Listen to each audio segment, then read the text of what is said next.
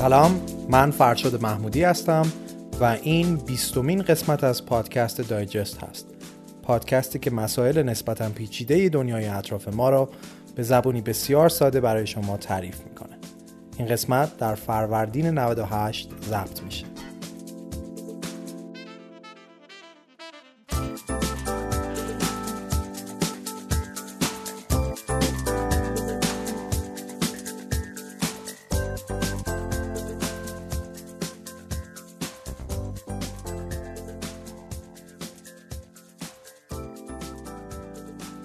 اول از همه سال نو رو به همه شما تبریک میگم و برای شما در سالی که پیش روست بهترین ها رو آرزو می‌کنم. به مناسبت سال نو و به عنوان اولین قسمت از سال 98 تصمیم گرفتم که روی بودجه مملکت کار کنم. به هر حال ابتدای ساله و به عنوان یک شهروند باید بدونیم که بودجه کشوری که در آن زندگی می‌کنیم چگونه تنظیم میشه.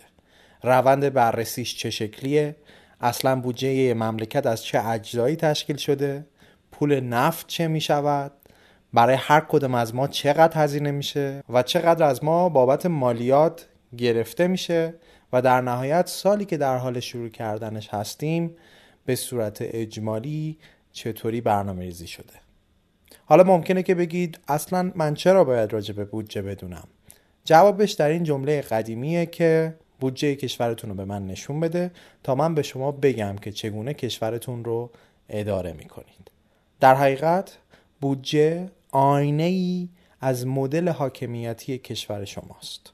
دیدید احیانا وقتی میشینید تو تاکسی و آرایشگاه و این ور صحبت میشه از اینکه آقا حقوق چقدر کم امسال؟ تورم فلان درصده. چقدر ما پول مالیات میدیم آخه؟ پول نفت نمی‌دونیم چی شد و و و و, و. در بیشتر مواقع هم جوابای ناگاهانه دریافت می‌کنیم.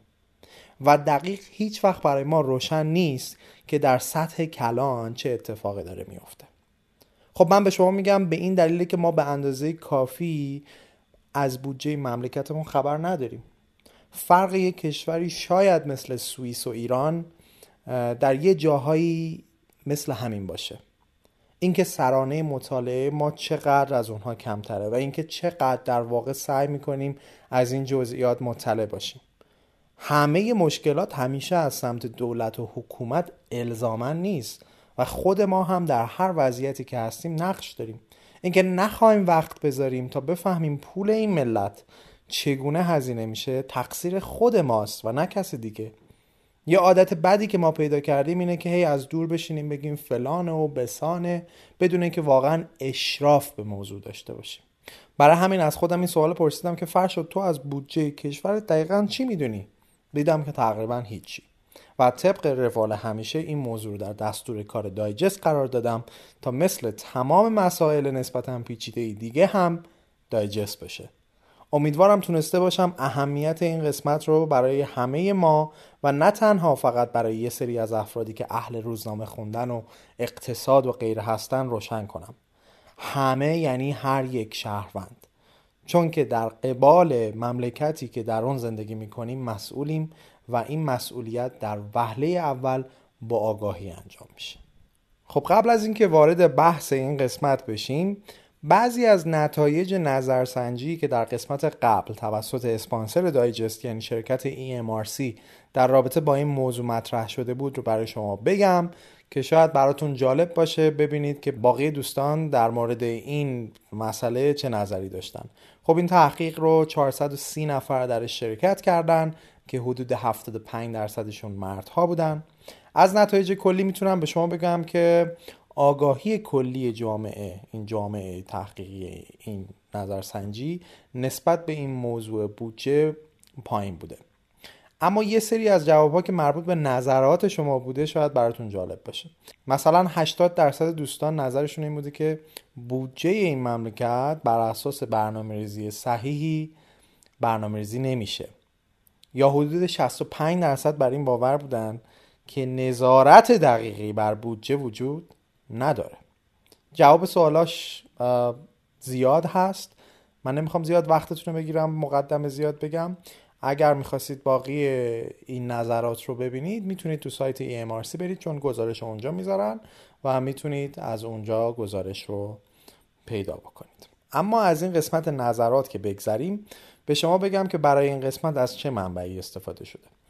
منبع اصلی این قسمت از پادکست گزارشی که مرکز پژوهش های مجلس هر سال بعد از دریافت لایحه بودجه از طرف دولت در وبسایت خودش منتشر می‌کنه که اسمش هست بودجه به زبان ساده. خیلی گزارش روان خوبیه. یعنی اون بهانه ای که شاید همه داشته باشیم از باب اینکه ادبیات خوندن بودجه سخته با گزارش هایی از این قبیل دیگه واقعا راحت شدم و دیگه بهانه ای وجود نداره. فقط یه نکته دیگه رو که اضافه کنم اینه که این گزارش در دی ماه منتشر شده و بر اساس پروپوزال اولیه دولته.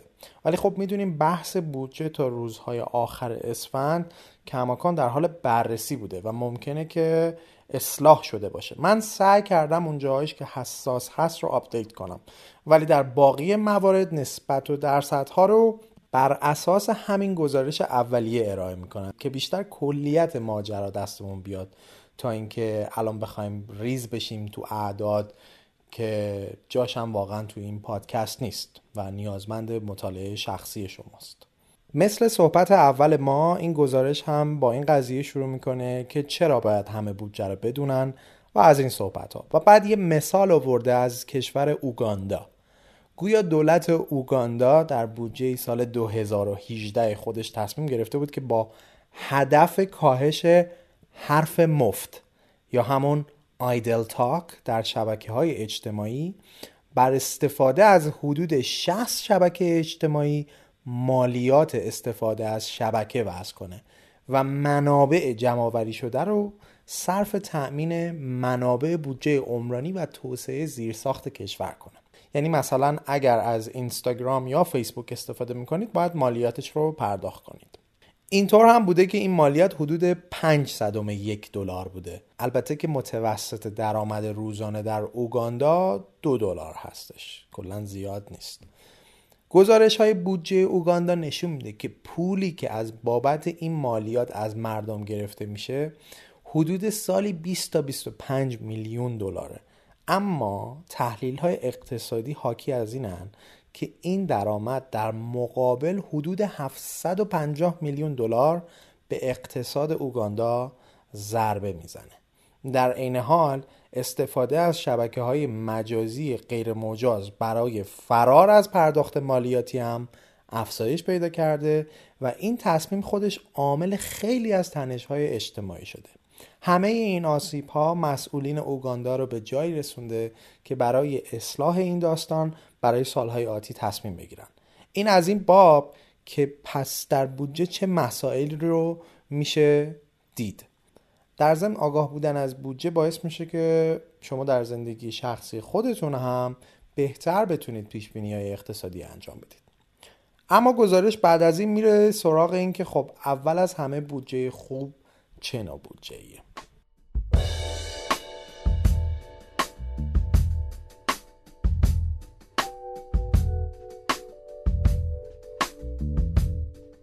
اسپانسر این قسمت از دایجست شرکت تحقیقات بازاریابی EMRC هستش.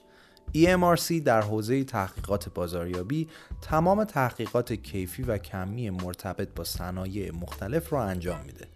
حالا EMRC با دایجست هم اومده و یک کار مشترک کرده.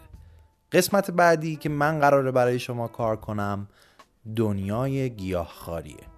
در همین راستا EMRC هم اومده یه نظرسنجی تحقیقاتی در مورد این موضوع درست کرده که دوست داره نظرات شما رو داشته باشه این تحقیقات همگی بعدا در نشریات معتبر منتشر خواهند شد و من هم از این آمار در ساخت قسمت بعدی استفاده می‌کنم در نتیجه اگر مایل هستید که در این نظرسنجی کوتاه شرکت کنید یا روی لینکی که در شونوت پادکست گذاشتم کلیک کنید یا اینکه به سایت www.emrc.info برید و روی نظرسنجی گیاهخواری کلیک کنید.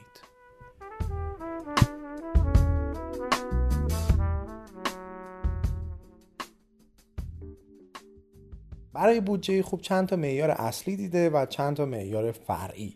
معیارهای اصلی بودجه خوب اینهان که اول با دقت تنظیم شده باشه یعنی سرکاری نباشه. فرایزی که پشت درآمدها و هزینه هاست چطوری محاسبه شدن. دوم تدبیر پشتش باشه. یعنی اصلا بر اساس برنامه یا استراتژی خاصی تدوین شدن یا خیر. سوم روزمره نبودنشه. یعنی چقدر به برنامه های توسعه پرداخته شده یا همش رفته بابت هزینه های جاری مملکت. وقتی رکود بشه چقدر در این بودجه جا دیده شده تا اینکه اقتصاد رو بتونه دوباره به تحرک واداره. چهارم اولویت بندی بودجه است که تا چه حد نشون دهنده اولویت و ترجیحات دولت و تا چه حد انعطاف برای اون دیده شده. این چهارتا از عوامل اصلی یک بودجه خوبن که گزارش به اونها اشاره کرده. یعنی دقت، تدبیر، استراتژیک بودن و اولویت و انعطاف داشتن. اما یک سری از موارد دیگه هم هست که یک بودجه خوب باید رعایت کنه. اینکه تا چه حد بالش شک می‌تونه باشه. یعنی اینکه در مقابل شک چقدر ظرفیت و فضا در آن دیده شده. تا چه حد بلند مدت دیده شده یا به اصطلاح انگلیسیش چقدر سستینبل هست. اگه الان فلان قدر قرض بگیره دولت آیا سالهای بعد هم به راحتی می‌تونه اون رو باز پرداخت کنه؟ مورد بعدی سهم نسلهای بعدیه. این پولی که الان دخل و خرج میشه آیا در نظر گرفته که بعد از ما هم یه نسلی قراره در این کشور زندگی کنن و اونها هم یه سهمی دارن از این منابع؟ محیط زیست چطور؟ تا چه حد منافع خانه پدری ما در نظر گرفته شده؟ یا اینکه چون که دخل و خرجمون نمیخونده فشارمون رو به محیط زیست آوردیم. بودجه تا چه حد عدالت منطقه رو در نظر گرفته؟ آیا یک منطقه با رفاه نسبی به همون میزان منابع می‌گیره که یک منطقه محروم؟ بحث عدالت درآمدی چطوره توش؟ روی کرده بودجه به فقیر و غنی یک شکله یا تفاوت قائل شده و اینکه در نهایت چقدر شفافیت در بودجه دیده شده و اینکه از لحاظ پوششدهی آیا تمام بخش های عمومی رو کامل در رادار مالی قرار داده یا نه؟ جمعی این ملاحظات همگی از عواملی که در نهایت منتج به یک بودجه درست و درمون میشه. اما حالا که فهمیدیم بودجه خوب باید چه ویژگیهایی رو داشته باشه بریم ببینیم که آشپزی بودجه چطوریه و در ایران چطوری انجام میشه.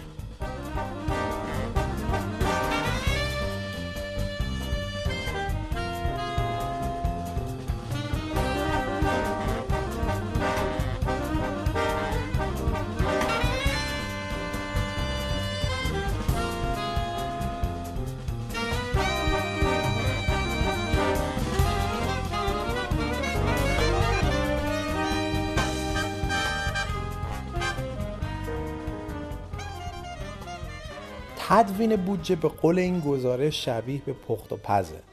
به این صورت که در ابتدا توسط دولت دستورالعمل این قضا به اسم بخشنامه بودجه آماده میشه که در این بخشنامه فرایز اصلی و جهتگیری های سال بعد گنجونده شده.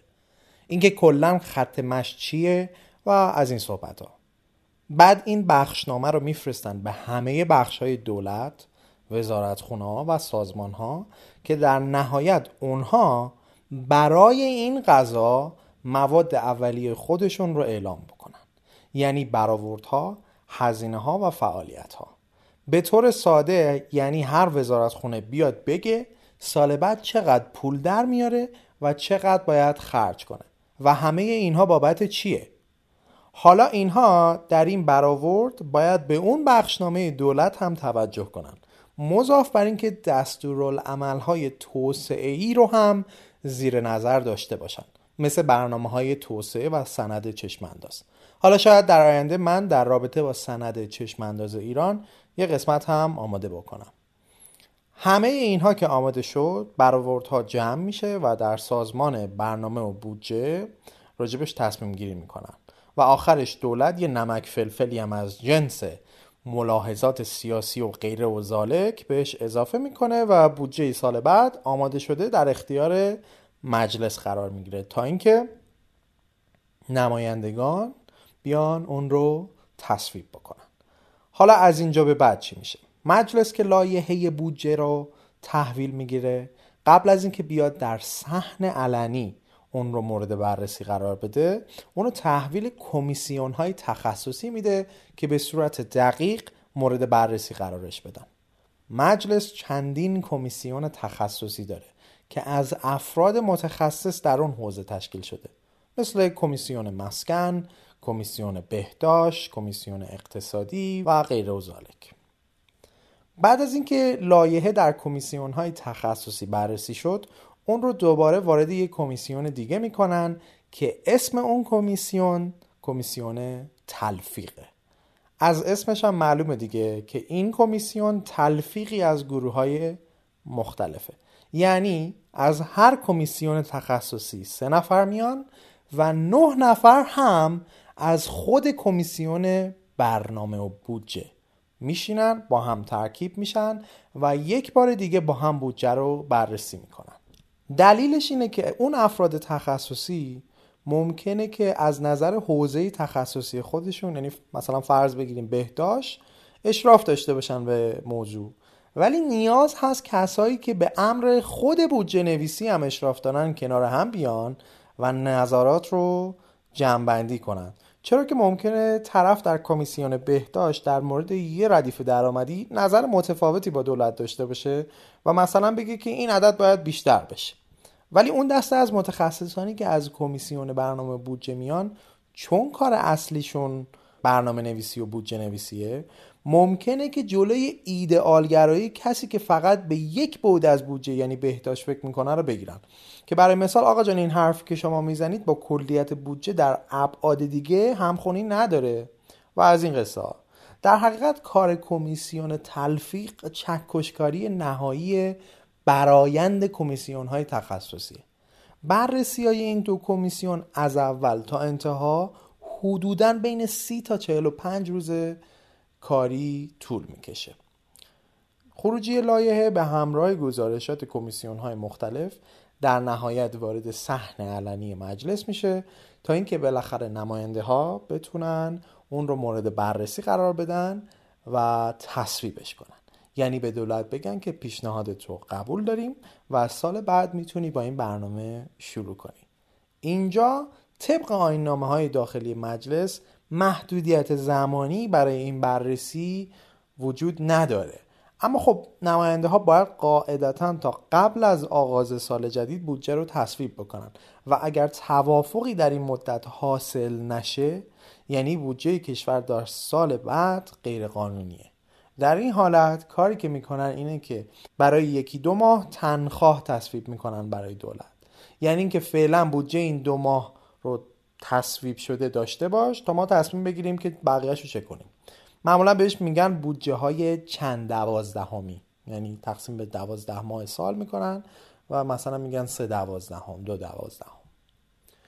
اگر این وسط دولت و مجلس سر بودجه به توافق نرسن حتی کار می‌تونه به تعطیلی دولت هم بکشه. در آمریکا همین چند ماه پیش همین اتفاق افتاد. دولت یعنی ترامپ سر بودجه دیوار بین مکزیک با آمریکا با کنگره به توافق نمی رسید و در نهایت دولت رو تعطیل کرد و گفت تا زمانی که این تصویب نشه من هم دولت رو تحتیل نگه میدارم.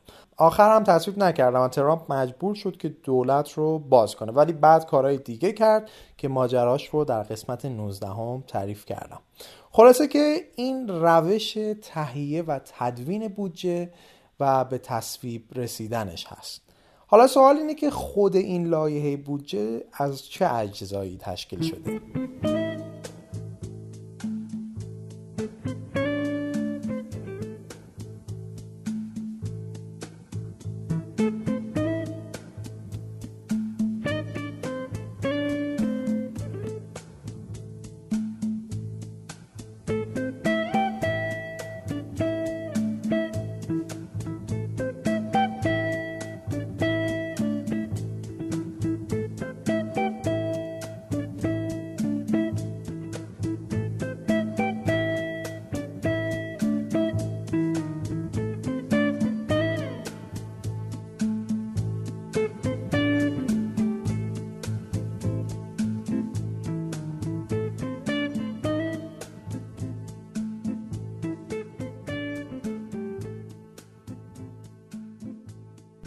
لایحه بودجه در پنج کتابچه آماده و تقدیم مجلس میشه. اولین و مهمترین جلدش رو میگن ماده واحده و جداول کلان. ماده واحده یعنی متن یک ماده قانونی که داخل اون بندهای مختلف گنجونده شده. در اصل کار جلد اول توضیح کلیات بودجه است. بعد از این جلد دوم یا اولین پیوست مربوط به اعتبارات طرحهای عمرانیه.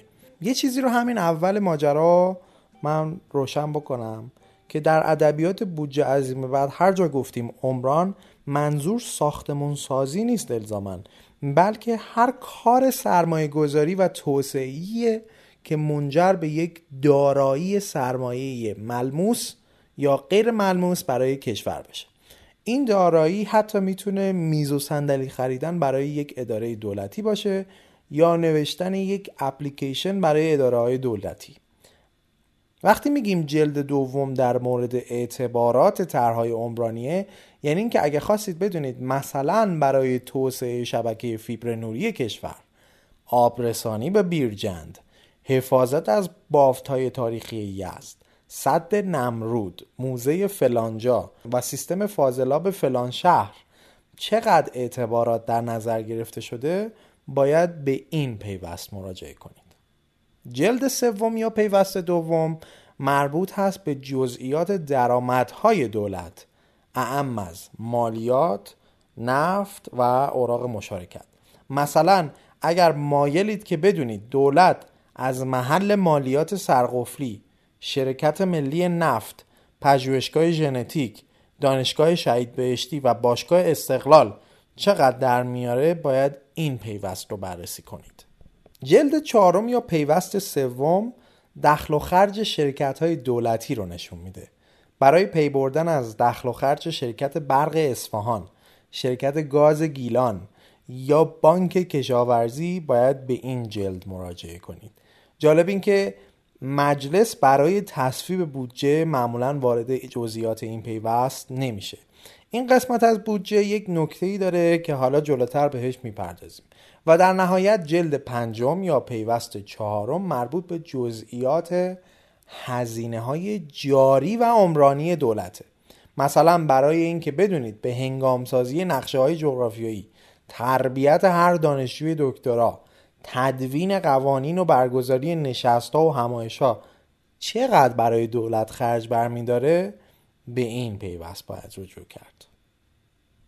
اما حالا که فهمیدیم که بودجه چطور تنظیم میشه؟ بریم سراغ جزئیات و قسمت های مختلفش و اعداد و ارقام سال 98 و تحلیل هایی که برای اونها درست شده. ارقام و اعدادی هم که در این گزارش اومده بر اساس تومن و گرد شدن که برای درک کلی آسان تر بشن. بیشتر اعدادی هم که شما در بودجه الان میشنوید بر مقیاس هزار میلیارد تومنه. هزار میلیارد اگر برای خیلی آشنا نیست همون تریلیارده. یعنی یک هزار میلیارد یک تریلیارده. حالا اگه می‌خواید به دلار حدود این عدد رو بدونید اگه فرض بگیریم که دلار ده هزار تومنه هر هزار میلیارد تومن حدود 100 میلیون دلار میشه.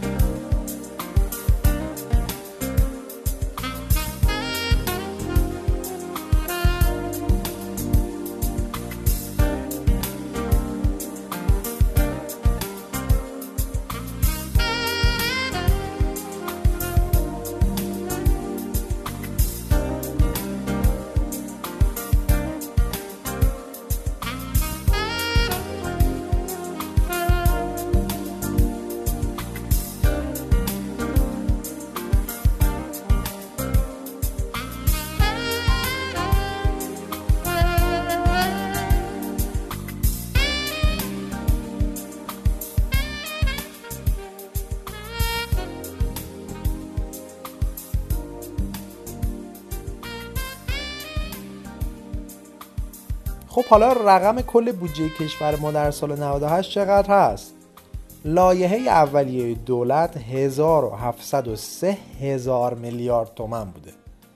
یعنی 1703 تریلیارد تومن. یا به دلار حدوداً 170 میلیارد و 300 میلیون دلار. بودجه مملکتی که شما توش زندگی می‌کنید و برای این سالی که 5 6 روز بیشتر نیستش شروع شده.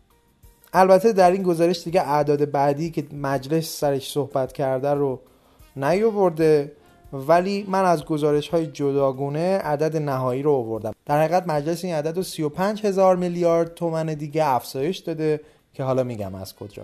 در نتیجه عدد کلی الان شده 1739 هزار میلیارد تومن.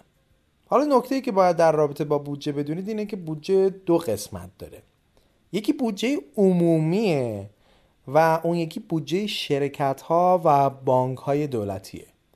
از کل این عددی که من برای شما خوندم 1703 هزار میلیارد تومن یا 1739 70 درصدش حدوداً بودجه شرکت ها و بانک های دولتیه و تقریبا نزدیک به 30 درصدش بودجه عمومیه.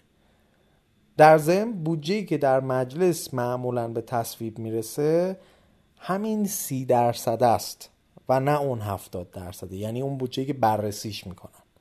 اون 35 هزار میلیارد تومنی رو هم که مجلس افزایش داد به قسمت بودجه عمومی اضافه کرد نه بودجه شرکت ها حالا شما الان ممکنه براتون این سوال ایجاد بشه که یعنی که چی مجلس فقط اون سی درصد و در زمان تصویب لایحه بودجه بررسی می‌کنه؟ و اون قسمت بزرگش یعنی هیچی؟ مگر غیر از اینه که اون شرکت ها هم جز دارایی مردم به حساب میان؟ جوابش اینه که بله اونا هم متعلق به مردمن. و درستش هم اینه که اون اعداد هم ریز به ریز بررسی بشن. در حقیقت یکی از ضعف های فعلی مجلس ما درست حسابی بررسی نکردن همین قسمت اعظم بودجه است. یعنی این هفتاد درصد.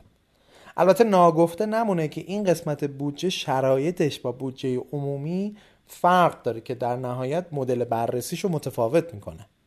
این دلیل هایی که الان می‌خوام راجع بهشون صحبت کنم جز دلایلی هن که چرا شرایط بررسی این قسمت اعظم بودجه فرق داره. شما فرض کنید که بودجه کلی شرکت از فولاد گرفته تا ایرانه رو غیره و زالک بخواد دونه دونه بررسی بشه. می‌دونید چقدر اشراف و زمان می‌خواد؟ و اساسا بودجه اونها با یک ارگان دولتی مثل شهرداری فرق داره؟ مسئله بعدی اینه که دستگاه دولتی بر اساس سیستم حسابداری دولتی اداره میشن اما شرکت های دولتی بر اساس حسابداری بازرگانی فعالیت می‌کنن. دستگاه دولتی تابع قانون محاسبات عمومی هن. مثل دیوان محاسبات و اینها. اما شرکت های دولتی قانون و مقررات خودشونو دارن مگه یه سری از قوانین خاص؟ نکته مهم دیگه تامین هزینه هاست. تامین هزینه های دستگاه دولتی از محل بودجه دولته اما شرکت های دولتی به غیر از کمک زیان هایی که از دولت می‌گیرن باید هزینه های خودشون رو با فروش محصولاتی که میفروشن در بیارن. تازه سود هم بکنن.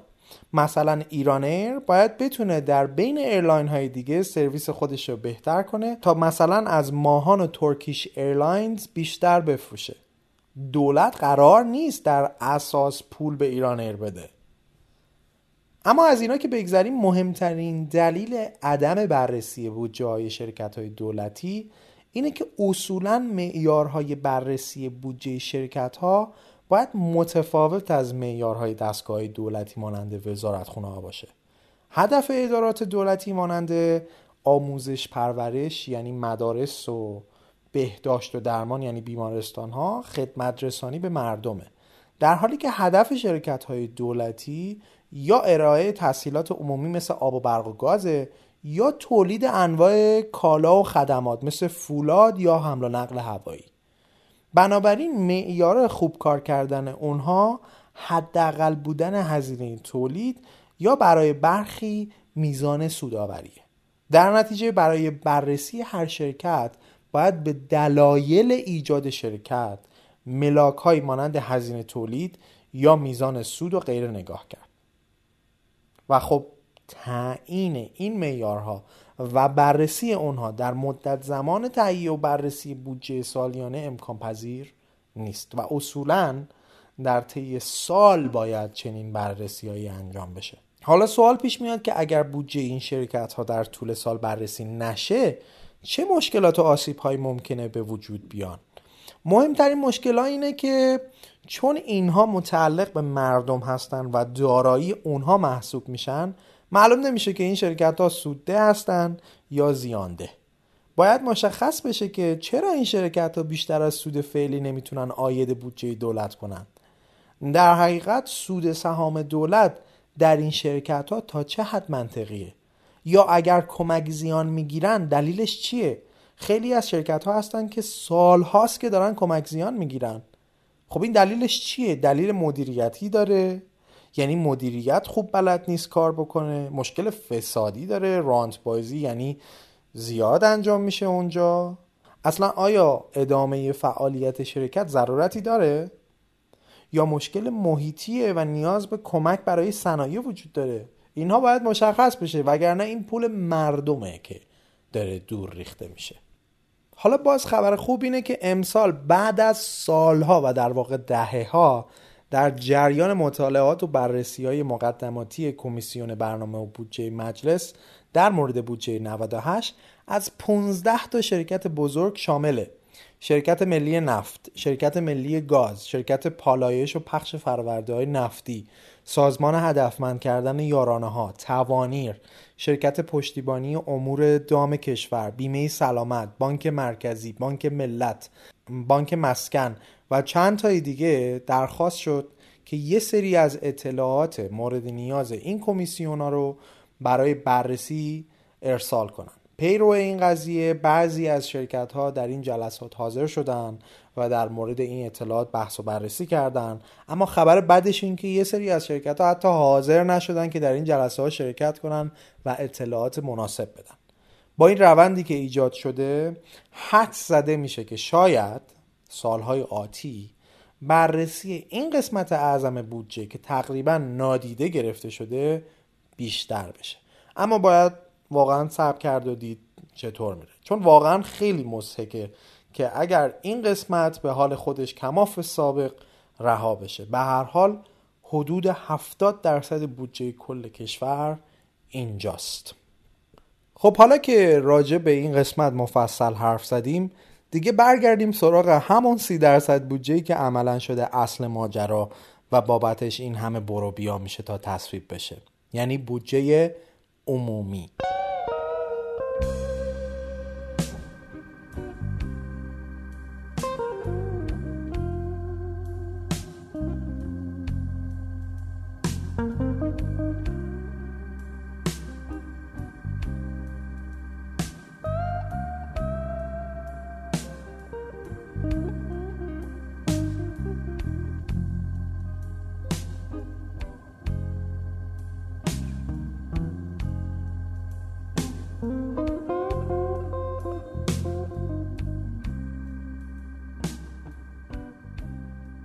این بودجه عمومی چقدر بود حالا؟ در لایحه پیشنهادی دولت 478 هزار میلیارد تومن بود که مجلس قسمت منابع عمومیش رو حدود 8 درصد بیشتر کرد و رسید به رقم 442 هزار میلیارد تومن یعنی ما الان قراره که درباره این 442 هزار میلیارد تومن صحبت کنیم. این قسمت منابع عمومیش رو الان توضیح میدم که چی. در حقیقت خود این بودجه عمومی در بخش منابع و مصارفش دو جز داره. یکی منابع و مصارف عمومیه و اون یکی اختصاصیه. حواسمون هم باشه دیگه که بودجه عمومی رو با منابع عمومی اشتباه نگیریم. گفتیم که بودجه عمومی متشکل از منابع عمومی و اختصاصیه. حالا این تفاوت چه اهمیتی داره؟ منابع اختصاصی معمولا منابعی هن که محل خرج کردن و مصرفشون همون دستگاه ایجاد کننده درآمده مثل بیمارستان ها و دانشگاه. یعنی هرچی درآمد در میارن در نهایت از همان پول برای خودشون هزینه میشه. ببینید در اصل بودجه ریزی درستش اینه که هر درآمدی که به وجود میاد اول از همه به اصطلاح در یک استخری ریخته بشه. که ببینیم این استخر چقدر آب درش جمع شده و بعد از اونجا سطل سطل آب تخصیص بدیم به این ور حالا اگه این وسط اون قسمت هایی که درآمد ایجاد می‌کنن بگن که ما همین رو صرف هزینه های خودمون می‌کنیم و اصطلاحا آبها رو نریزن تو اون استخر اولیه ممکنه اولویت بندی و استراتژیک بودن بودجه خراب بشه چرا؟ چون که شاید اصلا من یعنی دولت نخوام از این درآمدی که ایجاد کردی به همون میزان برای خرج کردن به شما بدم. شاید یه دستگاه دیگه در حال حاضر نیاز به هزینه کرده بیشتری داشته باشه. حالا همه این قصه که گفتیم یه دلیل مهمتر بد دیگهش اینه که وقتی منابع بودجه اختصاصی میشه از حوزه تصمیم گیری مجلس درباره اون خارج میشه. بعدی های این کار محدود به اینها نمیشه البته فقط. ببینید مثلا اگر یه دستگاهی خیالش از بابت منابع سال بعدش راحت باشه در نتیجه ممکنه انگیزه بهرهوری در اون دستگاه کم بشه. یا یک آرزه دیگه که در این کار وجود داره اینه که ممکنه در برخی از مواقع مخصوصا در مورد بعضی از عوارض یا جرائم چون که دستگاه می‌دونه درآمد خودش خرج خودش میشه در نتیجه احتمالش پیش میاد که بیش از میزانه که در بودجه بهش اجازه داده شده درآمدزایی کنه. مثلا از چیزهایی هم که نباید از خلق الله بابتشون پول بگیره اون وقت پول بگیره و ما اینو دیدیم. حالا همه اینا رو گفتیم اما ببینیم در بودجه امسال این وضعیتش به چه شکله. در قسمت بودجه عمومی امسال 85 درصد اون منابع مصارف عمومی و حدود 15 درصدشون هم منابع و مصارف اختصاصی هن. یعنی از اون 478 هزار میلیاردی که روز اول دولت بابت بودجه عمومی پیشنهاد داده بود 15 درصدش که حدود 70 هزار میلیارد تومنه منابع اختصاصی هن که دستگاه های که خودشون ایجاد کردن این درآمد برای خودشون هم مستقیم این هزینه میشه که خب مجلس رو اون تصمیم گیری نمی‌کنه از این مقدار هم این دستگاه قراره که 80 درصدش بابت هزینه های جاری مصرف کنن یعنی حقوق اینا و 20 درصدش هم بابت کارهای عمرانی و توسعه‌ای. حالا چون مجلس در زمان بررسی منابع عمومی بودجه را افزایش داده دیگه درصدش 85 15 نیست. احتمالا شده حدودا 90 به 10 پس تا اینجای کار ببینید که در چه حوزه های مجلس کاملا بررسی رو انجام نمیده و وقتی صحبت از بودجه می‌کنیم یعنی چقدرش واقعا. اگر بخوایم خلاصه بکنیم اول یه بودجه عمومی بود و یک بودجه شرکت ها و بانک های دولتی. گفتیم کار ما فقط اون بودجه عمومیه. بررسی نمی کنیم بودجه شرکت ها و بانک های دولتی ها. و بعد خود این بودجه عمومی هم گفتیم که دو قسمت منابع عمومی و اختصاصی داشت که باز ما به اون قسمت اختصاصی کاری نداریم. خب دیگه قول میدیم ازش اینجا نزنیم از این بعد. بریم آشنا بشیم که این درآمدها و مصارف های دولت حالا چیا هستند. خب اول بریم سراغ درآمدها. اول از همه اینو بگم که به جای درآمد بهتره بگیم دریافت ها چون که به هر دریافتی درآمد نمیگن. الان میگم چرا. به صورت کلی قسمت دریافت ها یا منابع دولت در بودجه سه قسمت داره. یعنی دولت ما به سه شکل پول در میاره. مدل اول رو بهش میگن درآمد که یا از طریق مالیات هایی که شما پرداخت می‌کنید به دست میاد مثل مالیات شرکت ها، مالیات حقوق که هر ماه پرداخت می‌کنید یا این عوارض خروج هایی که داریم موقع خارج شدن از کشور پرداخت می‌کنیم و یا از طریق درآمدهای غیر مالیاتی مثل چی؟ مثل این جریمه های رانندگی یا جریمه های غیبت از سربازی که ما پرداخت می‌کنیم. یا پولی که بابت گذرنامه به پلیس به علاوه ده میدیم. یا کارت کنکور سازمان سنجش که می‌خرید. یا هزینه که بابت اجاره یک سالن ورزشی به دولت پرداخت میشه. همه اینها میشه درآمد. امسال در لایحه بودجه اومده که تقریبا نصف منابع دولت درآمدش هست. یعنی از اون 407 هزار میلیاردی که پیشنهاد داده بود 208 هزار میلیاردش درآمده که 153 هزار میلیاردش رو از مالیات در میاره و 55 هزار میلیاردش رو از راه غیر مالیاتی. دیگه دولت چطوری پول در میاره؟ خب معلومه دیگه نفت میفروشه. دلیل اینکه گفتیم به دریافت ها نگیم درآمد به خاطر اینه که شما به فروش نفت نمی‌تونید بگید درآمد. اگه شما وسیله خونه پدریتون رو بفروشید پول اونو می‌تونید بگید درآمده؟ نه دیگه. به این قسمت میگن واگذاری دارایی سرمایه‌ای. پیشبینی آیدات نفتی دولت امسال حدود 148 هزار میلیارد تومنه.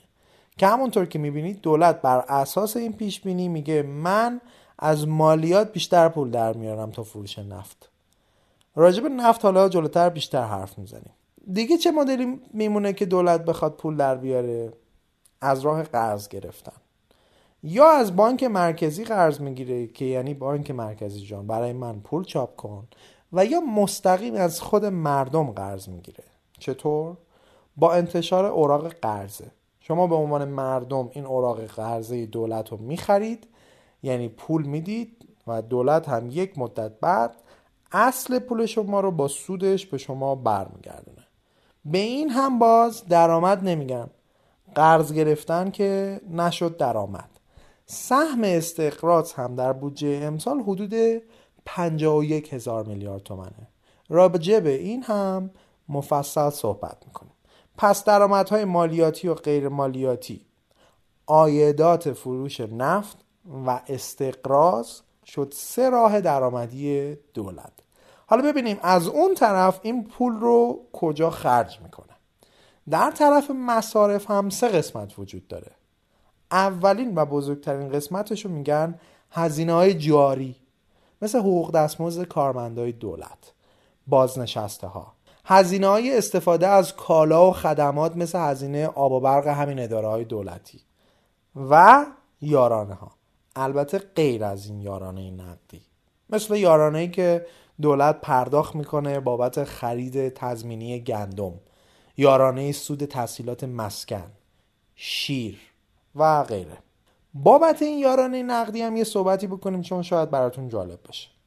این 45500 تومن یارانه نقدی در حقیقت جز تراز جمع منابع و مصارف بودجه عمومی دولت نیست. صرفا در احکام بودجه در مورد اون بر اساس قانون هدفمند کردن یارانه ها تصمیم گیری میشه. در واقع یک بودجه کوچیک داخل این بودجه است. اما بدون اینکه در جمع منابع و مصارف لحاظ بشه. ارقام مربوط به قانون هدفمند کردن یارانه بالاخره امسال بعد از چندین سال به صورت شفاف در بودجه اومده. این قانون هدفمند کردن یارانه همونی بود که در چند سال پیش قیمت آب و برق و گاز و بنزین و اینا افزایش یافت و بعد این داستان 45500 تومن های ماهانه درست شد. ولی شاید براتون جالب باشه که بدونید منابع بودجه یاراناس حدود 143 هزار تومنه که از بابت این افزایش قیمت ها به وجود اومده نه 45500 تومن. اما مصارف 143 هزار تومن دو بخشه. بخش اول 62500 تومنه که بابت همین یارانه نقدی هزینه میشه و یک سریش هم بابت یارانه غیر نقدی مثل کمک به بخش سلامت افراد تحت پوشش کمیته امداد و بهزیستی یارانه نان و سایر اقلام میره. اما یه بخش دیگهش که بخش بزرگش هست بابت هزینه تولید آب برق گاز و بنزین و عوارض مربوطه هزینه میشه. یعنی دولت هنوز بابت آب و برق و گاز داره به مردم سوبسید میده. قیمت بنزین هزار تومن نیست. با سوبسیدی که دولت میده میشه هزار تومن. پس این از این بابت که بدونید این یارانه چطور تقسیم بندی میشه. بله 45500 تومن همه ماجرا نیست. در ضمن امسال دایجست یه قسمت کامل رو اختصاص میده به موضوع یارانه تا کامل با زاویه های مختلفش آشنا بشیم خب کجا بودیم؟ داشتیم می‌گفتیم دولت پولی رو که در میاره در کجا هزینه می‌کنه. هزینه های جاری رو باز کردیم که چیا هستن. این قسمت نزدیک به 80 درصد هزینه ها رو به خودش اختصاص میده همین هزینه های جاری. جای دیگه که دولت پول خرج می‌کنه بابت توسعه و عمران کشوره. مثلا اگر ایرانیل 20 فروند هواپیما بخره یا هزار کیلومتر به شبکه جاده کشور اضافه بشه پل ساخته بشه و هر چیز دیگه ای که دارایی سرمایه‌ای برای مملکت ایجاد کنه ما بهش میگیم توسعه و عمران. همونطور که در قسمت منابع گفتیم فروش نفت درآمد نیست. اینجا هم هزینه های عمرانی در اصل هزینه نیستن و به اونها تملک دارایی سرمایه گفته میشه. دولت امسال 15 درصد مصارفش رو گذاشته بابت توسعه و عمران کشور. این عدد هر چقدر بالاتر باشه شما بیشتر طرحهای توسعه و عمرانی می‌بینید. و در آخر هم دولت اون پولهایی رو که از مردم قبلا قرض گرفته بود رو بالاخره باید با بهرش پس بده. امسال دولت 51 هزار میلیارد تومن گفته قرض می‌گیرم و 25 هزار میلیارد تومن از اون بدهی های قبلی رو پس میده. این سه تا هم یعنی هزینه های جاری عمرانی یا تملک دارایی و باز پرداخت دویون شد مصارف دولت. پس بودجه که میگن یعنی اینها. البته یک نکته ای که در مورد بودجه باید بدونیم اینه که این اعداد و ارقام همگی پیش بینی و اگر یک سری از فرضیات دولت محقق نشه تمام این اعداد خراب از آب در میان. اینجاست که میگن این اعداد باید به واقعیت نزدیک باشه. احتمالا این پیش اومده که شنیده باشید ارقام این دولت و آن دولت ممکنه واقعی نباشن. برای نمونه یه مثال سادهش اینه که الان دولت اعلام کرده که من حدود یک میلیون بشکه نفت در روز میفروشم. اونم با قیمت 54 دلار در هر بشکه. حالا اگه آمریکا تحریم رو بیشتر کرد و این عدد رسید به یه میلیون بشکه چی؟ اون عددی که قرار بود دولت دریافت کنه به دست نمیاد و از اون طرف هم چاله که برای پولش کنده بود پر نمیشه دیگه قاعدتا ها؟ اینطوری کار می‌کنه این پیش بینی ها و فورکست ها حالا که صحبت از نفت شد بریم ببینیم که بودجه راجع به نفت چی گفته. و کلا ما چقدر از فروش نفت مملکتمون خبر داریم.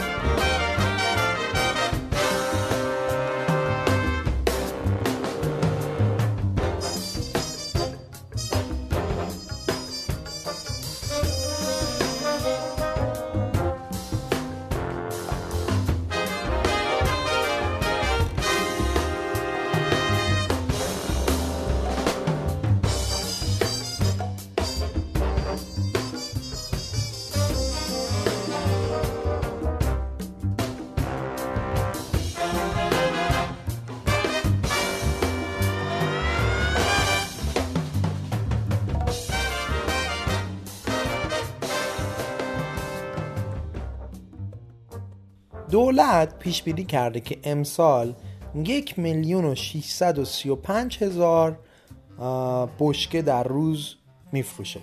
که یک میلیون بشکه و نفته و 135 هزار بشکه هم فروش میعانات گازی به پتروشیمی و صادرات گازش هم حدود 3 ممیز 4 میلیارد دلار در نظر گرفته شده.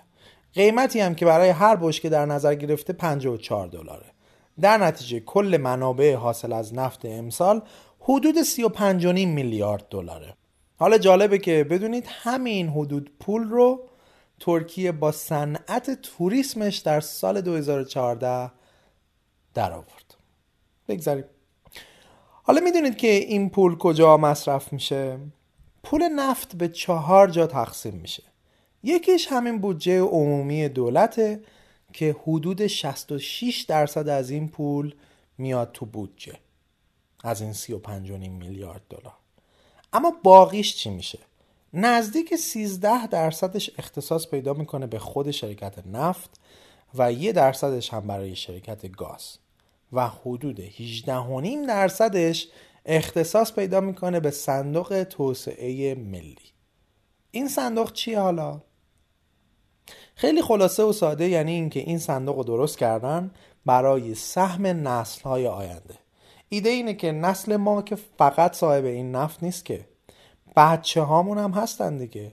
حالا درسته که الان هر چی تونستیم رو استخراج کنیم و بفروشیم و بخوریم و یه لیوان آب هم روش.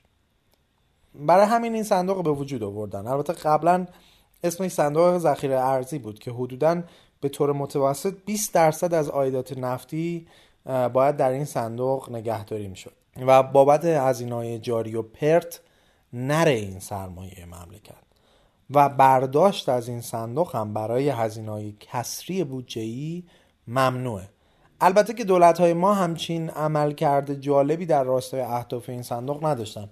بزرگترین برداشت هم در دولت آقای احمدی نژاد گویا انجام شده که اون زمان خیلی سر هم کرد. سال 1392 آقای توکلی نماینده مجلس گزارش داده بود که از 176 میلیارد دلاری که در حساب ذخیره ارزی اون زمان بوده دولت حدود 161 میلیارد دلارش رو برداشت کرده و در بخش دولتی هزینه کرده.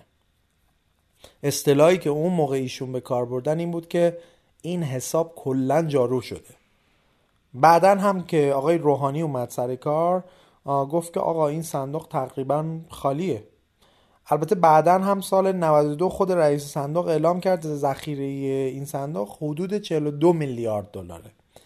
اگه دقت کرده باشیم گفتیم که از زمانی که دولت لایحه بودجه 98 رو تقدیم مجلس کرد بعد از یه سری تغییرات مجلس درآمدهای دولت رو حدوداً 35 هزار میلیارد تومن افزایش داد. ولی از کجا؟ یکی از راه های افزایش این 35 هزار میلیارد تومن همین صندوق توسعه ملی بود. که ازش برداشت شد که چند وقت پیشم در اخبار راجبش خیلی صحبت شد که به دستور رهبر اجازه دادن که از این صندوق حدود 13 ممیز 8 هزار میلیارد تومن برداشت بشه. این هم از داستان صندوق توسعه ملی. خب همونطور که قبلتر گفتیم تمام این اعدادی که دولت ارائه می‌کنه پیش بینیه و اگر به هم بریزه کل بودجه محاسباتش باید تغییر کنه. برای مثال اگه یه دلار فقط قیمت نفت کاهش پیدا بکنه یعنی بیاد زیر 54 دلار حدود دو ممیز چهار هزار میلیارد تومن از منابع دولت کم میشه. شما حسابشو بکنید دیگه. امسال وابستگی کل بودجه ما به نفت حدود 35 درصده. البته که این عدد خیلی بیشتره. چون که طبق گزارش منابع غیر نفتی مثل مالیات و اینا خیلی خوشبینانه برآورد شده و تحقق کاملشون بعیده. خب راجع به نفت صحبت کردیم. حالا بریم یکم به ارز صحبت کنیم.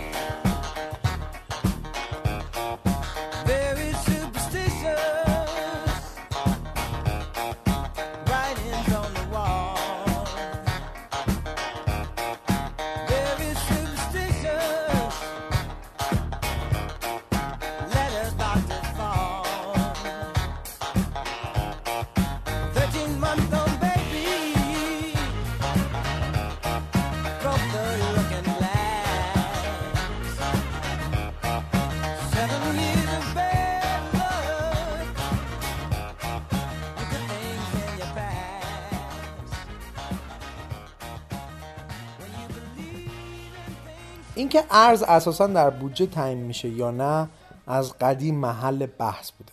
اما واقعیت چیه و منطقا چطوری باید باشه؟ گزارش یه مثال قشنگ آورده که من عینا نقل می‌کنم. تصور کنید در یک دنیای بدون ارز و نرخ ارز زندگی می‌کنیم که واحد پول همه کشورهای دنیا یه پول خاص به اسم چندرقازه این کشورها کالاهای تولیدی خود رو که از غذا یک کالا بیشتر نیست و اون هم گوشت قاز هست رو به همدیگه میفروشن و چندر قاز مبادله می‌کنن. همچنین فرض کنید کشورها پولای دریافتی خودشون رو در بانک های کشورشون که برای هر چندر قاز سپرده یک دهم چندر غاز سود میده نگهداری می‌کنن. باز فرض کنید که بودجه تمام کشورها هم بر اساس همین چندر های فروخته شده بابت گوشت قاز تهیه میشه. حالا دو وضعیت یا به قول معروف سناریو رو متصور بشید. حالا تصور کنید یکی از کشورها به اسم قازستان سفلا بخواد قیمت گوشت قاز خودش رو بیاره پایین. دومین سناریو چیه؟ اینه که یکی دیگه از کشورها به نام قازستان اولیا بخواد نرخ سود بیشتری بابت چندر قازهای سپرده گذاری شده در بانک های خودش به سپرده گذاران بده. یعنی مثلا به جای یک دهم چندر قاز دو دهم چندر قاز بده. به جای ده درصد 20 درصد بده. چی میشه حالا؟ در حالت اول مردم کشورهای دیگه چون می‌تونن با مصرف گوشت تولیدی قازستان سفلا نهایت استفاده رو از قدرت خرید پولشون داشته باشن طالب گوشت قازهای کشور قازستان سفلا میشن و صادرات گوشت قاز از اونجا و نیز واردات بقیه از اونجا زیاد میشه. در نتیجه پول از کشورهای دیگه به سمت قازستان سفلا حرکت می‌کنه و وضعیت درآمد و صادرات بودجه اون کشور هم بهتر میشه. با ادامه این وضعیت کشورهای دیگه که دچار مشکل شدن ناچار قیمت گوشت قازهای خودشون رو پایین میارن تا جلوی این وضعیت رو بگیرن. در ادامه و با رقابت قیمت بین کشورها قیمت هم قیمت گوشت قاز بالاخره یکسان میشه. اما در حالت دوم همونی که سود بیشتری می‌داد. ساکنهای کشورهای دیگه که متوجه نرخ سود بالا در قازستان اولیا شدن سپرده های خودشون رو از بانکاشون خارج می‌کنن و ور میدارن می‌برن به قازستان اولیا. در نتیجه پول از کشورهای دیگه به سمت قازستان اولیا حرکت می‌کنه و وضعیت اقتصاد بودجه اون کشور هم بهتر میشه. با ادامه این وضعیت کشورهای دیگه که دچار مشکل میشن ناچار نرخ سود سپرده های بانک های خودشون رو بالا می‌برن تا جلوی این وضعیت رو بگیرن.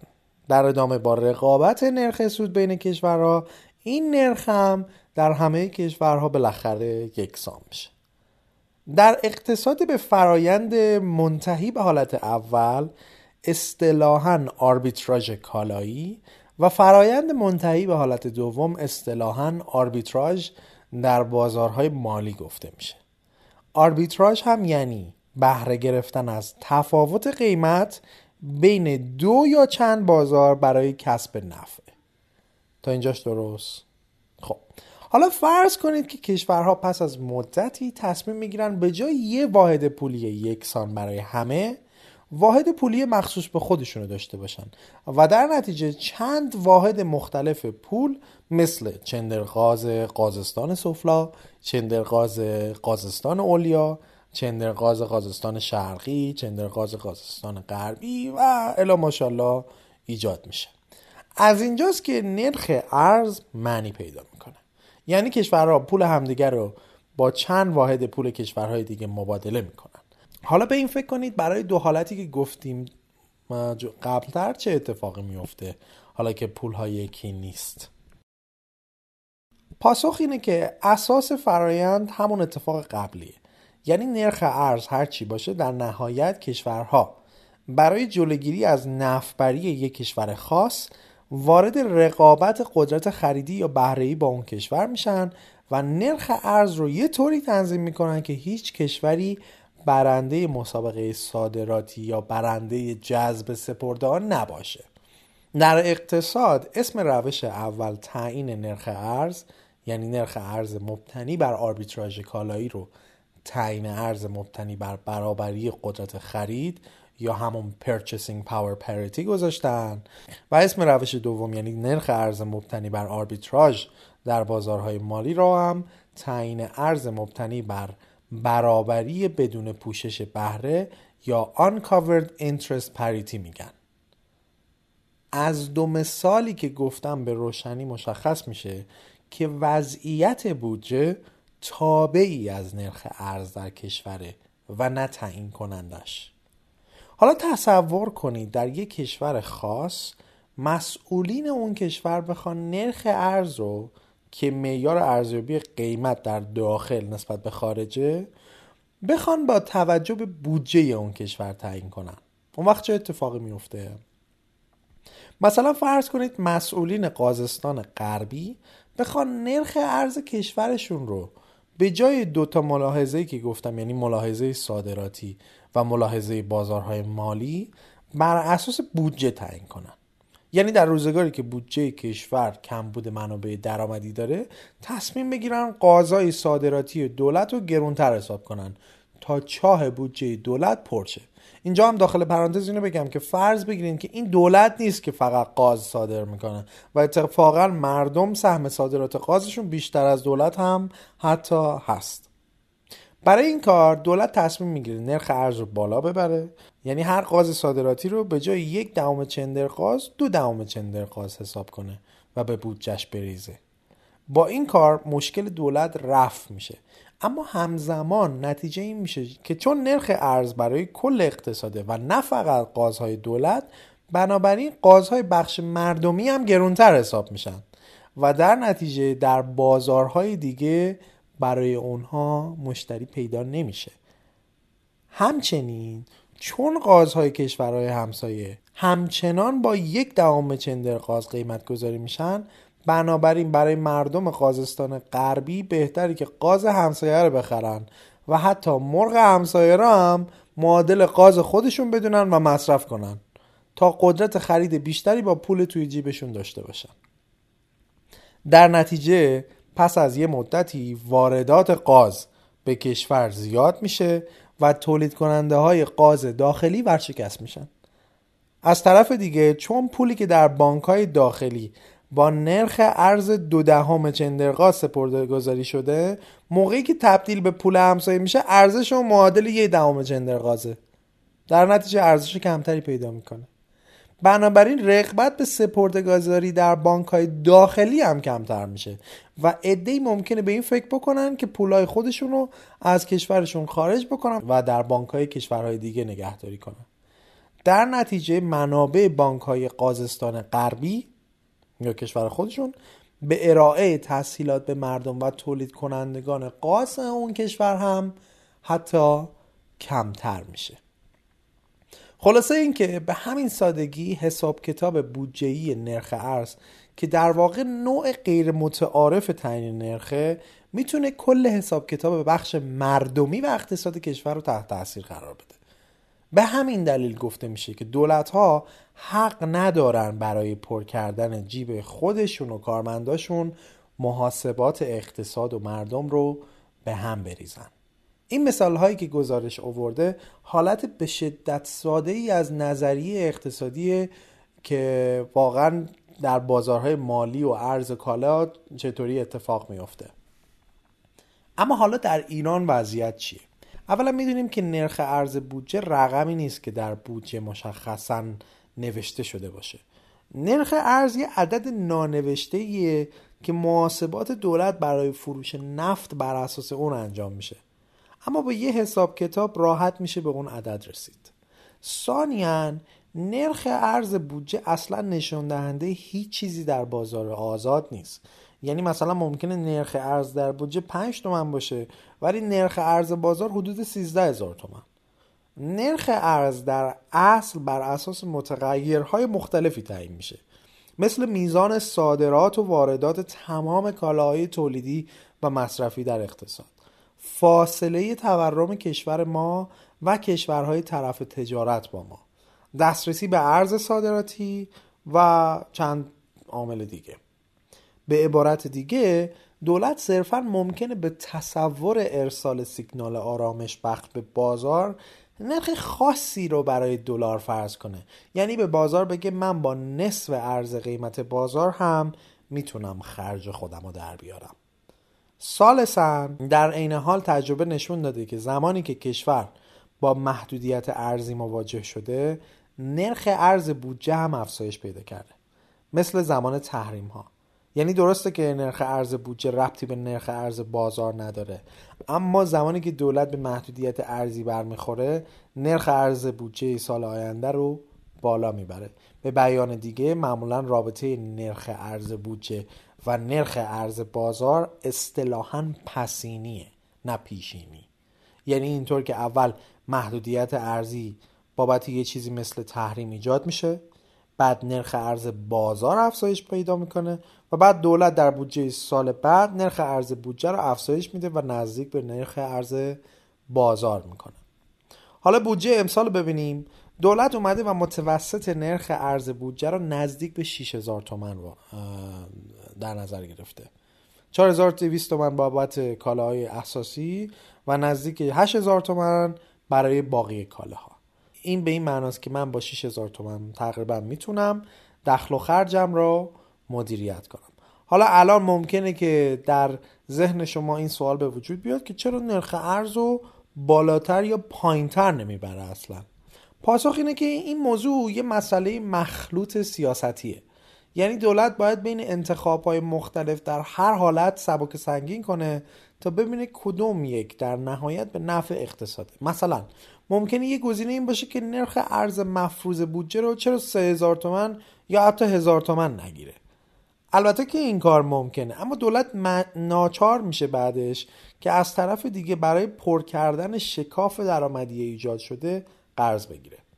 اگه این استقراض از بانک مرکزی باشه که تورم سنگین به وجود میاد در حقیقت از جیب مردم میره. و اگر از خود مردم باشه با انتشار اوراق قرضه مجددا بابت بازپرداخت اصل و سود اوراق در سالهای بعدیش باید از جیب بودجه یعنی در واقع جیب مردم برداشت بکنه. و همان از جیب برداشتن رو یه نوعی دیگه جبران کنه. مثلا بیاد خدماتی که ارائه میده رو قیمتش رو افزایش بده. مثلا شما پاسپورتتون رو عوض می‌کردید 150 تومن پول می‌دادید یه دفعه میشه 190 تومن جریمه دو برابر میشه. چه فرقی می‌کنه؟ الان شما دلار بشه مثلا 2000 تومن ولی از اون طرف هزینه همه چی بشه پنج برابر در اصل فرقی نکرده. به حال پولش رو باید پرداخت کنید چون دولت پول کم میاره.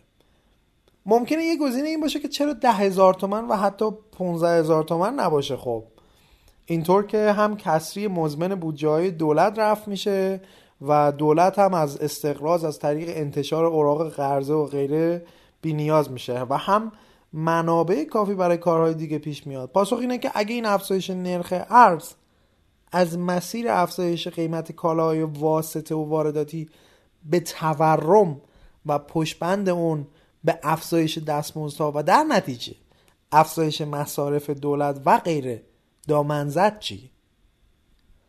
به نظر می‌رسه که دولت با محاسبات خودش به این نتیجه رسیده که نرخ متوسط نزدیک به 6000 تومن در بودجه امسال نرخ تعادلی هست که یعنی هم برای مخارج بودجه‌ای دولت کافیه هم سیگنال مناسبی برای بازار به شمار میاد و همین که باعث افزایش مضاعف تورم بیش از این حدی که هست نمیشه. اینم از وضعیت ارز بودجه حالا بریم یکم راجع به وضعیت استقراض و فضای مالی دولت صحبت کنیم.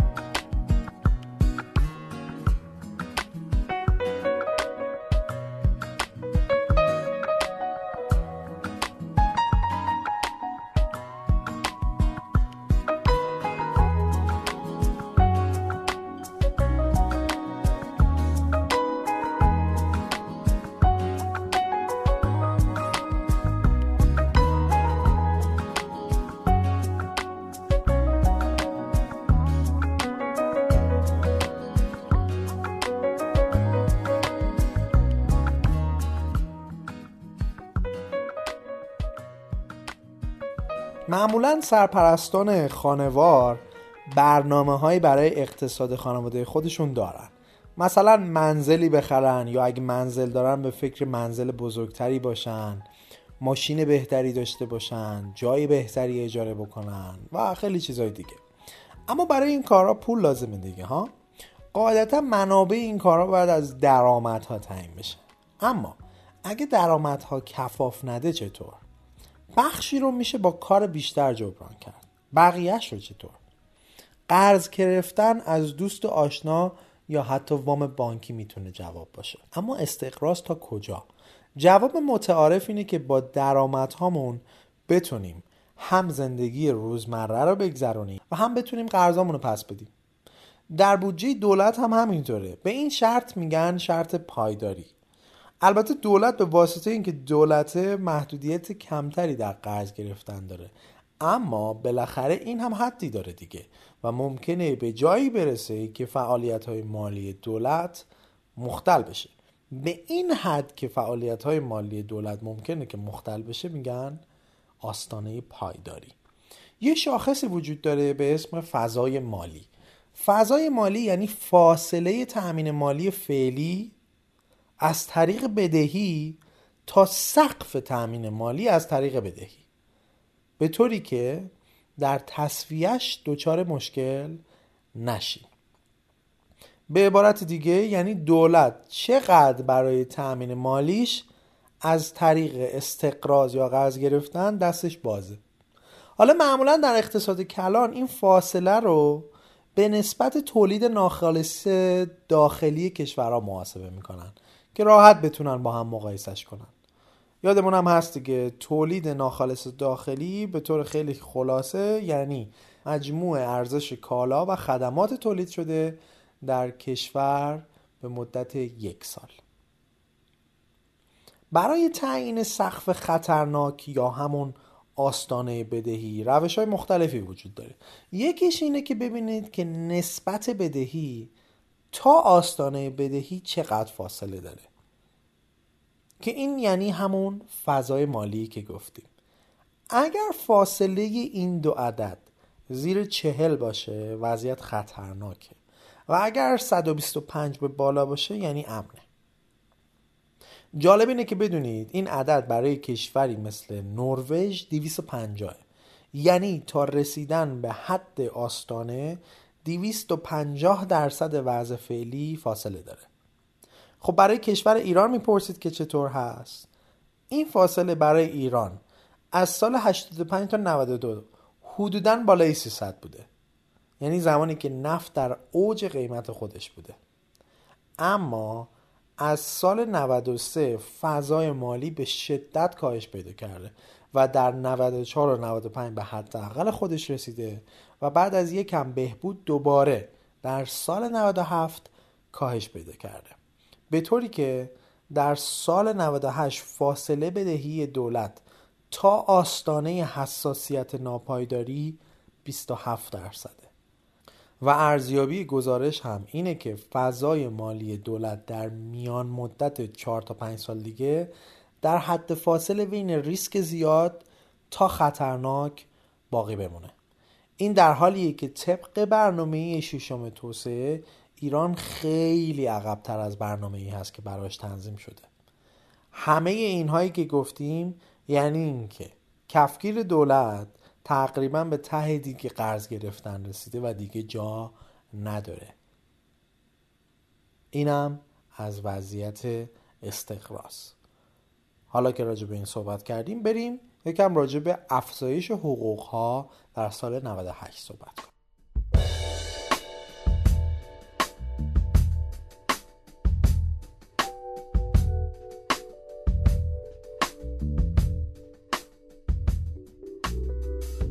اسپانسر این قسمت از دایجست پونیشاست پونیشا سایتیه که می‌تونید توش به راحتی نیروی متخصص پیدا کنید.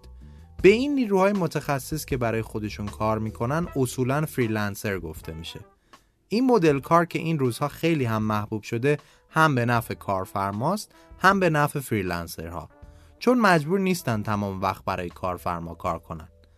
در پونیشا کارهایی مثل برنامه نویسی طراحی گرافیک، تولید محتوا و ترجمه به راحتی و با اطمینان انجام میشه.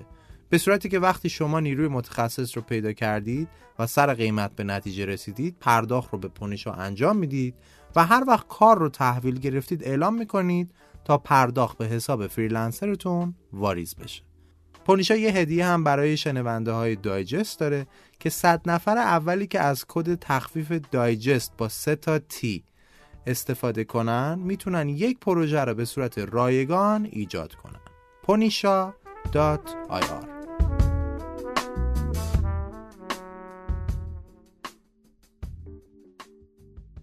در مرحله اول باید این رو در نظر داشته باشیم که افزایش حقوق تابعی از تورمه.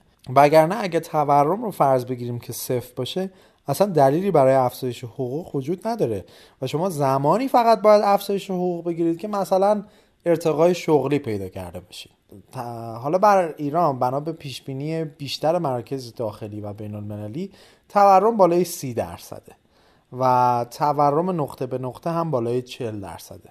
حالا ممکن البته بیشتر هم باشه. حالا دولت چقدر افزایش حقوق در نظر گرفته؟ 20 درصد. یادمون هم نره که دولت فقط درباره حقوق کارمندان دولت پیشنهاد افزایش حقوق میده و کسانی که در دولت کار نمی‌کنن مشمول این قانون نمیشن. حقوق کارگران یعنی بخش غیر دولتی در شورای عالی کار تصویب میشه و نه در دولت. اینی که الان ما داریم صحبت می‌کنیم درباره حقوق کارمندای دولته. افزایشی که دولت داده بود اینطور بود که می‌گفت به همه تقریبا 20 درصد اضافه بشه. بحثی که مجلس داشت این بود که این عادلانه نیست. کسی که حقوقش یه میلیون 20 درصد افزایش میشه 200 هزار تومن ولی کسی که حقوقش 10 میلیون تومنه 20 درصدش میشه 2 میلیون تومن و در همین راستا گفت حداقل 400 هزار تومان باید به همه اضافه بشه. و اگر از سقف بودجه که دولت برای بخش های بالاتر گذاشته تخطی کرد دولت می‌تونه از سهم دهک های درآمدی بالاتر بزنه. مثلا به جای اینکه اون کسی که 10 میلیون حقوقش هست و 20 درصد می‌خواسته که افزایش بگیره حالا خب 10 درصد افزایش بگیره. یعنی از بالایی کم بشه. این سیاست زمانی به این شکل انجام میشه که دهک های درآمدی پایین به شدت تحت فشار هستن و نیاز به کمک بیشتری دارن. حالا البته ربطی هم نداره به بودجه ولی چون راجع به افزایش حقوق صحبت کردیم شورای عالی کار هم برای کارگران تو سال 98 پای حقوق بدون مزایا رو حدود 1.5 میلیون تومن تصویب کرده که با مزایای بن کارگری و حق مسکن و اولاد و اینجور چیزا به دو میلیون تومن تقریبا می‌رسه. و کسایی که حقوقشون پای حقوق نیست یعنی بالاتر از پای حقوق دریافت می‌کنن 13 درصد افزایش می‌گیرن. به علاوه یه 260 هزار تومن عدد ثابتی که بهشون اضافه میشه. حالا دوباره برگردیم داخل بودجه. سوال پیش میاد که چرا دولت خب به اندازه تورم افزایش نداده؟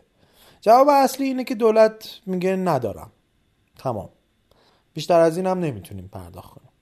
حالا البته گزارش فقط به یک نکته اینجا اشاره کرده ولی من خودم یه نکته دیگه هم اضافه می‌کنم.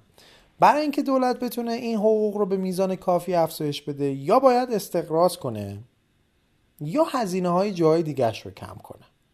در مورد کم کردن هزینه های جای دیگه من نمی‌تونم نظری بدم و نظرات هم متفاوته و این یه تصمیم سیاستی و حاکمیتیه که خب بحث هم حول محورش زیاده. اما در مورد استقراض بگیم که گزارش هم راجبش صحبت کرده. گفتیم که استقراض یا از مردمه که به شکل اوراق قرضه عرضه میشه یا به شکل چاپ پوله که یعنی دولت به بانک مرکزی میگه به من پول قرض بده. و بانک مرکزی هم پول چاپ می‌کنه برای دولت. تجربه یه سری از کشورهای دوچاری کسری نشون داده که دولت ها سعی می‌کنن با چاپ پول کسری خودشونو بپوشونن. اما همونطور که قبلا و حتی مفصل در قسمت تاریخ پول هم گفتیم چاپ پول بدون پشتوانه متعاقبا تورم رو افزایش میده. در نتیجه دیگه چه فرقی می‌کنه؟ شما سی درصد افزایش حقوق بگیرید ولی قیمت دوغ و ماست هم سی درصد افزایش پیدا کنه. یعنی دولت از یه طرف پول می‌ذاره در جیب شما از طرف دیگه همون پول رو از جیبتون در میاره. به این پدیده مالیات تورمی گفته میشه. طبق این گزارش تجربه دو کشور روسیه و ونزوئلا اثرات سوء این چاپ پول بدون پشتوانه رو نشون میده. دولت گورباچوف و جماهیر شوروی زمانی که با کسری بودجه مواجه شد تقریبا آسانترین راه رو انتخاب کرد و شروع کرد به چاپ پول. بعد برای اینکه تورم خودش رو نشون نده شروع کرد به یارانه سنگین دادن به روی قیمت خورده فروشی ها و در نتیجه کسری بودجه تشدید هم شد و چاپ پول از اون طرف مضاعف. عاملی که در کنار عوامل دیگه باعث سقوط شوروی در سال 1991 شد. همین وضعیت در ونزوئلا هم اتفاق افتاده و یکی از دلایل اصلی افزایش تورم همین چاپ پول بدون پشتوانه است. خلاصه اینکه دولت با محاسباتش به این نتیجه رسیده که ترجیح میده حقوق رو بیشتر از این حد افزایش نده به این دلیل که آثار تورمی جبران کردن کسری بودجه از طریق چاپ پول برای کشور خیلی بدتر هم است. اما در مورد اون یکی مسیر که کاهش هزینه در نقاط دیگه است و یا حتی افزایش درآمدها گفتم که من نمی‌تونم نظری بدم و چطوری که شما خودتون کمی بهش فکر کنید. اما صحبت از مالیات شد و ما درش عمیق نشدیم. بریم ببینیم که وضعیت مالیاتی به چه شکله در این بودجه سال 98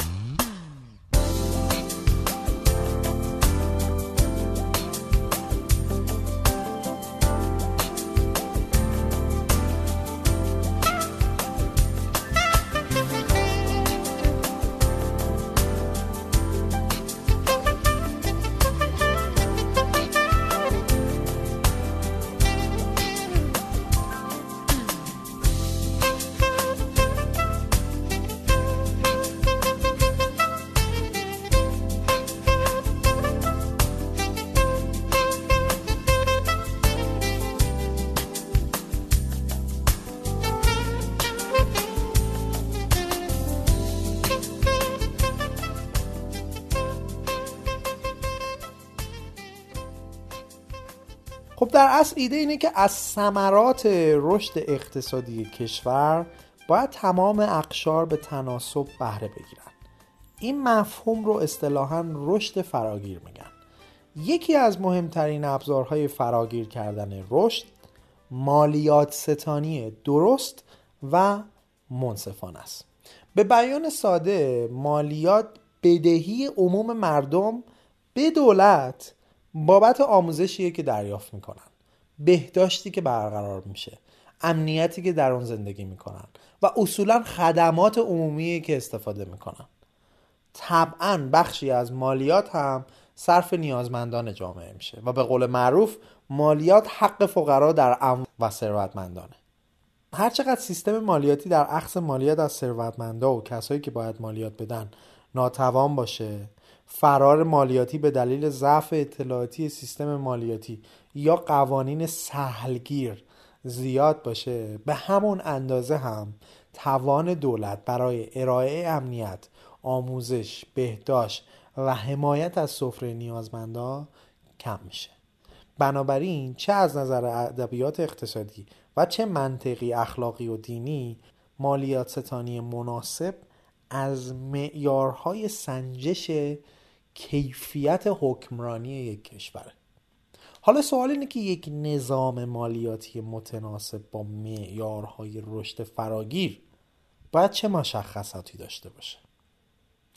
اول اینکه باید پوشش جامع و فراگیر داشته باشه. یعنی تمام فعالیت های اقتصادی کشور چه دولتی نیمه دولتی یک چهارم دولتی یا حکومتی و چه خصوصی رو در بر بگیره. رادار مالیاتی حاکمیت نباید ناقص باشه. این جامعیت به واسطه قوانین مناسب و سیستم اطلاعات مالی یک پارچه و توانمند حاصل میشه. دوم اینکه پایه های مالیاتی گسترده باشه اما نرخ مالیاتی کم.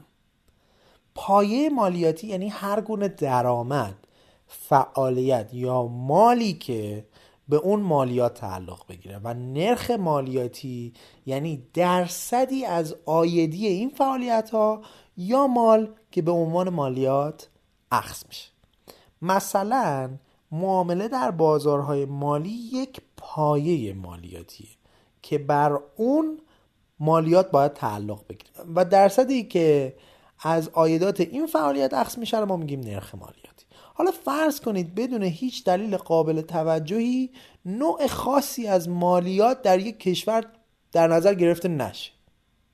دیگه شما فکر کنید نتیجه چی میشه؟ یعنی پایه های مالیاتی کم باشه. خیلی موقع پیش میاد که پایه های مالیاتی کمه و نرخ مالیاتی زیاد. این دقیقا برعکس اون چیزیه که باید در یک نظام مالیاتی درست درمون اجرا بشه. یعنی از شما از خیلی جاها مالیات بگیرید ولی کم بگیرید. سوم اینکه شیوه اخذ مالیات حتی الامکان پیشرو یا سعودی باشه. اصطلاحا بهش میگن پروگرسیو این بحث یعنی اینکه اینطور نباشه که مثلا به طور یکسان ده درصد بابت یه موضوع یا پایه خاص مالیاتی از درآمدهای اقشار مختلف اخذ بشه.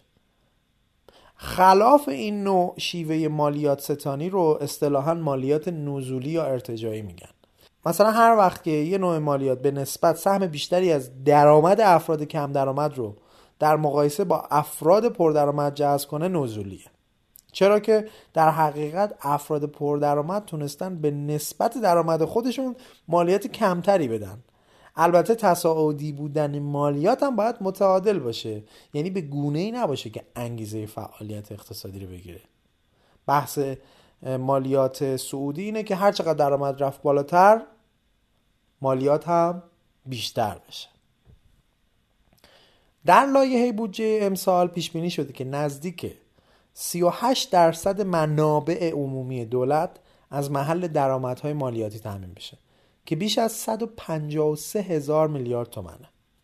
مالیات ها در یک تقسیم بندی کلی به دو دسته مالیات های مستقیم مثل مالیات بر شرکت ها مالیات حقوق و دستمزد مالیات بر نقل و انتقال ملک و غیره و مالیات های غیر مستقیم مثل مالیات از واردات مالیات ارزش افزوده و چیزهای دیگه تقسیم میشه. مالیات های مستقیم به این دلیل مستقیم خونده میشن که هدف مالیات همون فرد یا شرکتیه که مالیات رو پرداخت می‌کنه. اما در مالیات های غیر مستقیم پرداخت کننده مالیات هدف مالیات نیست بلکه واسطه دریافت مالیات از کسای دیگه است. مثلا در مالیات ارزش افزوده یا مالیات بر واردات خودرو که همون بهش میگن گمرکی هدف مالیاتی مصرف کننده نهایی خودروه. یعنی ماهایی که خودرو رو می‌خریم. اما مالیات رو کی پرداخت می‌کنه؟ اون کسی که ماشینا رو وارد کرده. معمولا اون طرف هم میاد مالیات رو به مصرف کننده انتقال میده. چطوری؟ مثلا من اگه گمرکی زیاد پرداخت کنم خب معلومه می‌کشم رو ماشینام دیگه. در نتیجه شما هم که دارید میرید ماشین بخرید باید یه ماشین رو گرونتر از اون حدی که هست باید بخرید چرا؟ چون اون شخصی که وارد کرده مالیات بیشتری پرداخت کرده. به این میگن مالیات غیر مستقیم. مستقیم شما پولشو ندادید. بر اساس لایحه بودجه امسال مقرر شده که حدود 43 درصد کل مالیات ها از طریق مالیات مستقیم باشن و 57 درصد بابقیش هم از طریق مالیات های غیر مستقیم باشن. از میون این مالیات های مستقیم مالیات بر شرکت ها نزدیک 37 هزار میلیارد تومن پیش بینی شده که حدود 24 درصد کل درآمدهای مالیاتی منابع عمومی بودجه است. مالیات شرکت ها نسبت به قانون سال 97 نزدیک به 4 هزار میلیارد تومن کم شده و با احتساب تورم این خب یک کاهش قابل توجهیه. سال 98 مالیات بر درآمد افراد و مشاغل حدود 25 هزار میلیارد تومان پیش بینی شده که 16 درصد از کل درآمدهای مالیاتی عمومی رو شامل میشه. از مالیات های دیگه ای که قابل توجه مردم و کسبه است در بودجه مالیات بر ارزش افزوده است. در لایحه بودجه امسال پیش بینی شده که نرخ مالیات بر ارزش افزوده تغییری نکنه و همون 9 درصد پارسال بمونه. از این 9 درصد شاید براتون جالب باشه بدونید که یه درصدش خرج هزینه های بهداشت و درمان میشه و سه درصدش تحت عوارض ارزش افزوده صرف هزینه های شهرداری ها شهرداری های شهرها و روستاهای محل فعالیت فعالان اقتصادی میشه و باقی 5 درصدش سهم منابع عمومی دولته.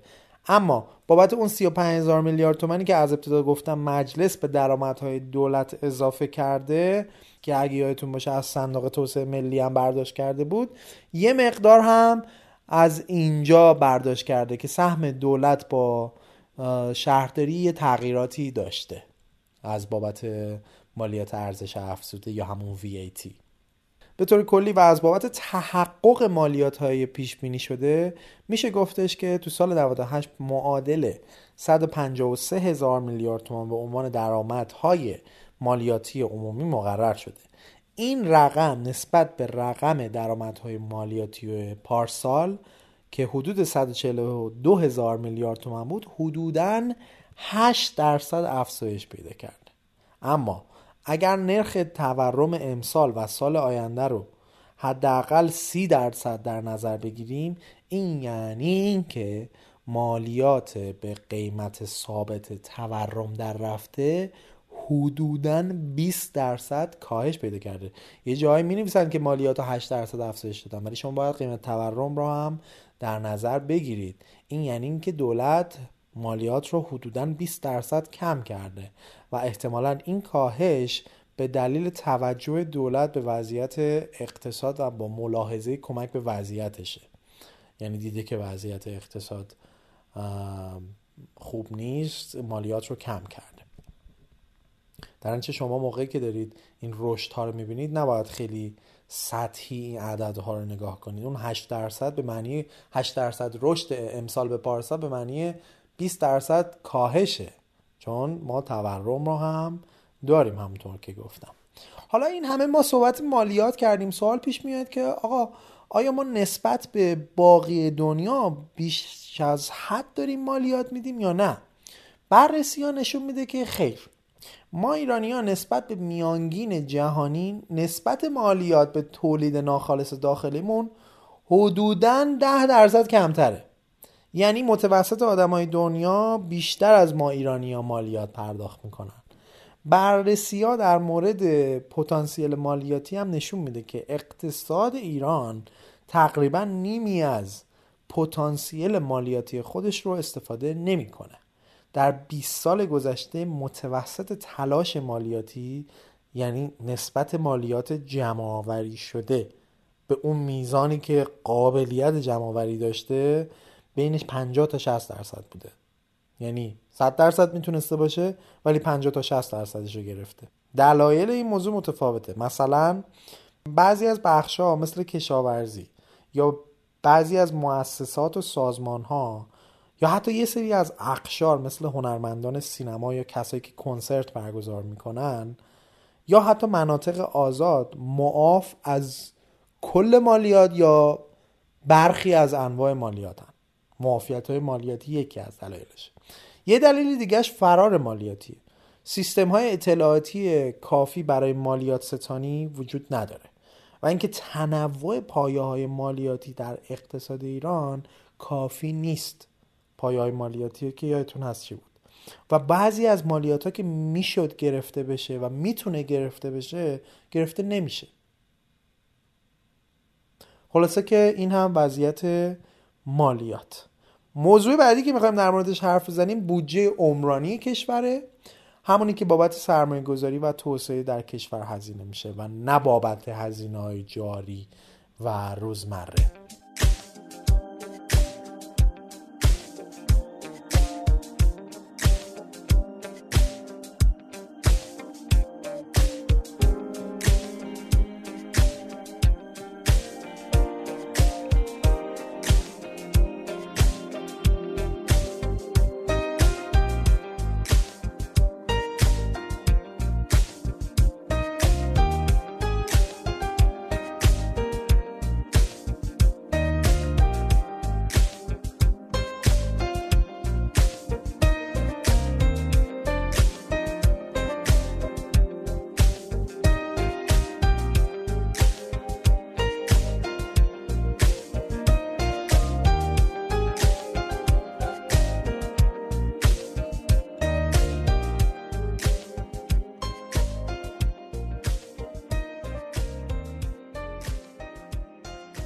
سرتون اگه نخوام درد بیارم داستان اینه که هر وقت درآمد نفتی ما افزایش پیدا کرده این بودجه هم زیاد شده. و هر وقت آیدات نفتی ما کم شده این بودجه هم نحیف شده. در زمان دولت آقای احمدی نژاد که درآمد نفتی ایران به دلیل افزایش قیمت نفت زیاد بوده این بودجه هم زیاد شده. ولی قبل و بعد این زمان با کاهش درآمدهای نفتی این بودجه کم شده. بودجه عمرانی امسال نسبت به پارسال از لحاظ عددی تغییر نکرده. ولی همونطور که گفتم به دلیل اینکه کشور سی درصد تورم داره این یعنی اینکه کاهش هم پیدا کرده. اینکه الان ببینیم این عدد بودجه نسبت به پارسال کم نشده به معنی ثابت موندنش نیست. به معنی اینکه حدودا سی درصد هم کم شده. یعنی هر وقت زورمون رسیده از این بودجه کم کردیم. این تازه البته فقط در پیش بینی و فورکسته در بودجه مفهومی وجود داره به اسم میزان تحقق یافته. یعنی اینکه در بودجه گفتیم 100 میلیون تومن خرج این اداره می‌کنیم و در آخر سال می‌بینیم که نه خیر 50 میلیون خرج کردیم. در خصوص بودجه عمرانی در این 20 سال گذشته متوسط تحقق بودجه عمرانی می‌دونید چقدر بوده؟ 67 درصد. یعنی 67 درصد اون چیزی که می‌گفتیم رو خرج می‌کنیم خرج کردیم. این یعنی اینکه نه تنها بودجه عمرانی ما وابسته به پول نفته بلکه از همون عددی هم که گفتیم خرجش می‌کنیم خرجش نکردیم. در صورتی که میزان تحقق بودجه هزینه جاری چقدر بوده؟ به طور متوسط 97 درصد. این اعداد شاید به نوعی نشون بدن که چرا طرحهای توسعه انقدر در کشور ما کمه و چرا این همه پروژه های عمرانی دولتی نیمه تمام وجود داره؟ در هر حال حالا که آفتاب عمر بودجه عمرانی لب بومه به نظر شما چیکار میشه کرد؟ آیا به نظر شما در کشورهای دیگه تمام جاده ها و پل ها و تونل ها و فرودگاه و غیر زالک و دولت می‌سازه؟ اگر مایل بودید در این مورد بیشتر بدونید در مورد بحث مشارکت عمومی و خصوصی بیشتر مطالعه کنید. خب حالا بریم ببینیم که بودجه یک کشور رو که طراحی می‌کنن چه تحلیل هایی در مورد اقتصاد دنیا که در ارتباط با اون باشه لازمه که انجام بشه.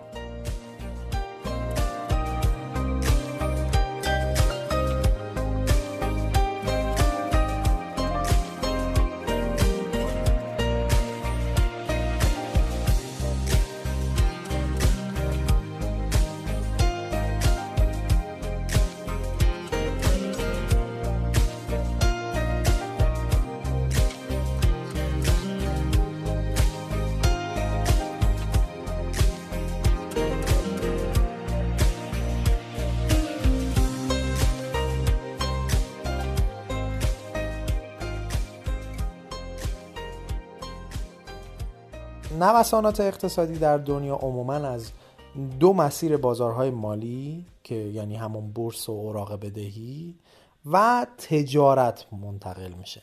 یعنی باز... یا بازارهای مالی یا تجارت. خوشبختانه یا متاسفانه نوسانات اقتصاد دنیا به گونه ای که بقیه کشورها رو متاثر می‌کنه به اقتصاد ما آنچنان منتقل نمیشه. این به این خاطره که نوسانات و تلاطم های اقتصادی در دنیای امروز عموما از مسیر بازارهای مالی مثل بورس منتقل میشن و بازارهای مالی ما اولا چندان عمیق و گسترده نیست و مهمتر این که چندان ارتباطی با بازارهای مالی دنیا نداره. بورس های ما همه قطعه وصل نیست. ما اصلا به سازمان های تجارت های جهانی وصل نیستیم. اما همونطور که گفتم مسیر دوم سرایت مشکلات اقتصادی در دنیا از طریق تجارت. گفتیم که یا بازار مالی یا تجارت. به بحث تجارت که برسیم ما چی رو بیشتر از همه تجارت می‌کنیم؟ نفت. با فرض همین تحریم هایی که وجود داره. بنابراین نتیجه اینه که نوسانات اقتصادهای دنیا عمدتا از طریق قیمت نفت بر بودجه ما تاثیر می‌ذاره. معمولا دورانهای رونق و رکود اقتصادی در دنیا بر قیمت نفت تاثیر می‌ذارن. به این ترتیب که علا رقم وجود کارتلی به نام اوپک که عرضه نفت رو متناسب با تقاضای جهانی تنظیم می‌کنه اما به طور متعارف در دوران رکود یا افت رشد اقتصادهای جهان تقاضا برای نفت هم کم میشه و معمولا بر اساس تجربه تاریخی به رقم تلاش اوپک برای تنظیم عرضه نفت قیمت نفت تا حدی افت می‌کنه اما وضع اقتصاد دنیا در سال آینده چطوره؟ معمولا متعارفه که برای تحلیل ارتباط رشد و نوسانات قیمت نفت اقتصاد جهان رو به چهار بخش یعنی آمریکا، اروپا، نوظهور و صادرکنندگان نفت تقسیم می‌کنن حالا ببینیم که برای این چهار بخش چه اتفاقی میفته در سال آینده طبق تحلیلی که گزارش داده. در سال آینده رشد آمریکا نسبت به امسال با فرض عدم تلاطم شدید به خاطر سیاست پولی بانک مرکزی آمریکا در افزایش نرخ بهره و بعضی از عوامل مرتبط به بودجه نصف امسال پیش بینی میشه. یعنی رشد امسال آمریکا کمتر از پارسالشه. نصف پارسالشه. تو اروپا چطور؟ رشد اروپا هم به خاطر یه سری دلایل ناشی از خروج انگلیس از اتحادیه اروپا همین موضوع برکسیت که من راجبش مفصل هم صحبت کردم در قسمت دوم و یه سری از مشکلات مالی ایتالیا و احتمالا سرایتش به بقیه کشورها کمتر از پارسال پیش بینی میشه. پس اینم از وضعیت اروپا. آمریکا که نصف پارساله اروپا هم که رشدش کمتر پیش بینی میشه. بازارهای نوظهور چطور؟ بازارهای نوظهور هم به دلیل مشکلات ساختاری یا مثل ترکیه با رشد منفی یا صفر مواجه میشن یا مثل کشورهای آمریکای لاتین افت کم رشدی دارن. وقتی صحبت از مثلا ما بازارهای اقتصادهای نوظهور می‌کنیم یکیش همین ترکیه است. رشد چین هم به خاطر جنگ تجاری که با آمریکا داشته و مشکلات ناشی از کنترل بدهی بخش عمومی خصوصیش کمتر از حد انتظار خودشه. یعنی رشد چین هم میاد پایین حتی. در نتیجه احتمالا رشد سال آینده دنیا نسبت به امسال کاهنده است و انتظار میره تا سال بعد از اون هم اقتصاد دنیا در مسیر کاهشی. البته نه الزاما رکود ولی به سمت نزول حرکت بکنه.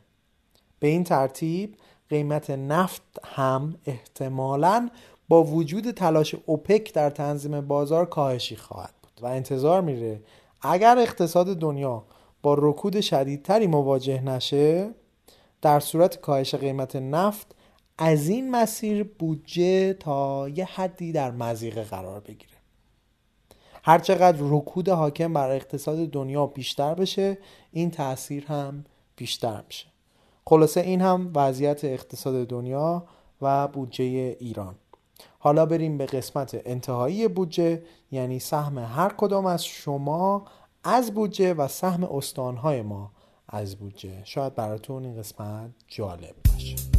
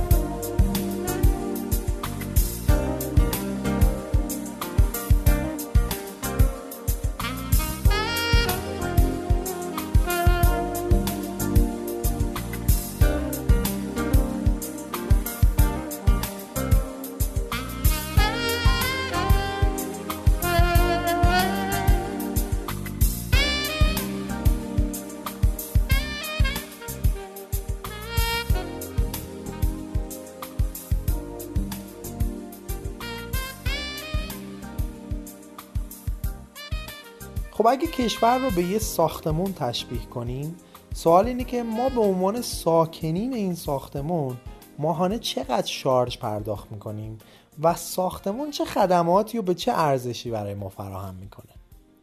خب در لایه بودجه سال 98 سهم هر ایرانی 5 میلیون و 460 هزار تومنه یا به عبارتی ماهانه 455 هزار تومن. این سهم من و شماست. از بودجه کشور خودمون.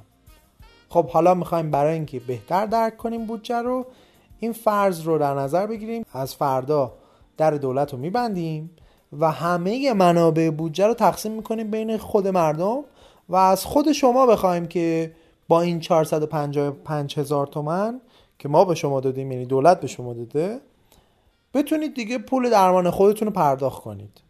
پول خرج تحصیل دفاع از کشور پول پلیس راهنمایی رانندگی که خیابونا نریزه به هم پول کلانتری پول اداره آب برای اینکه شیر آب رو باز کنید و آب شیرین بخورید پول خرید تضمینی گندم از کشاورزها پول زندان مجرمین پول ایجاد ورزشگاه جدید ترمیم جاده و کلی چیزهای دیگر رو خودتون بدید. با این 455 هزار تومن سوال اینه که بابت هر کدوم از اینا چقدر هزینه می‌کنید؟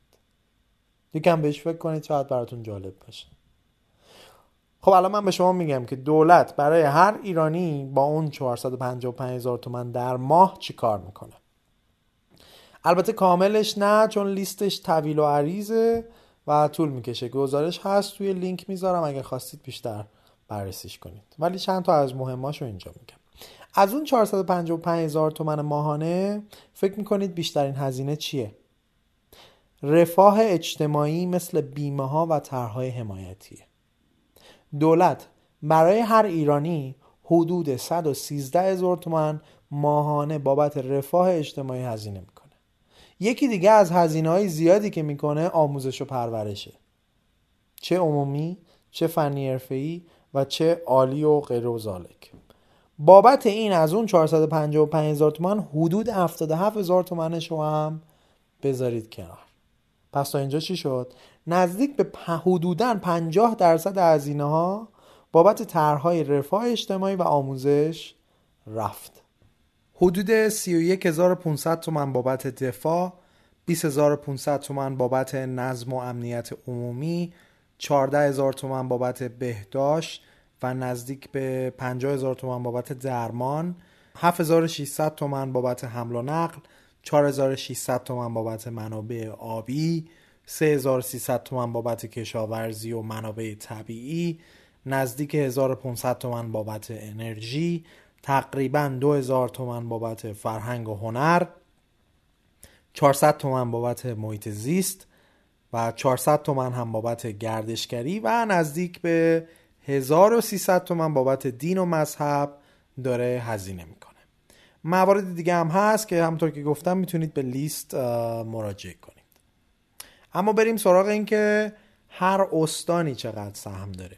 اعتبارات استانی در لایحه بودجه امسال نسبت به پارسال یکم افزایش داشته حدود 10 درصد.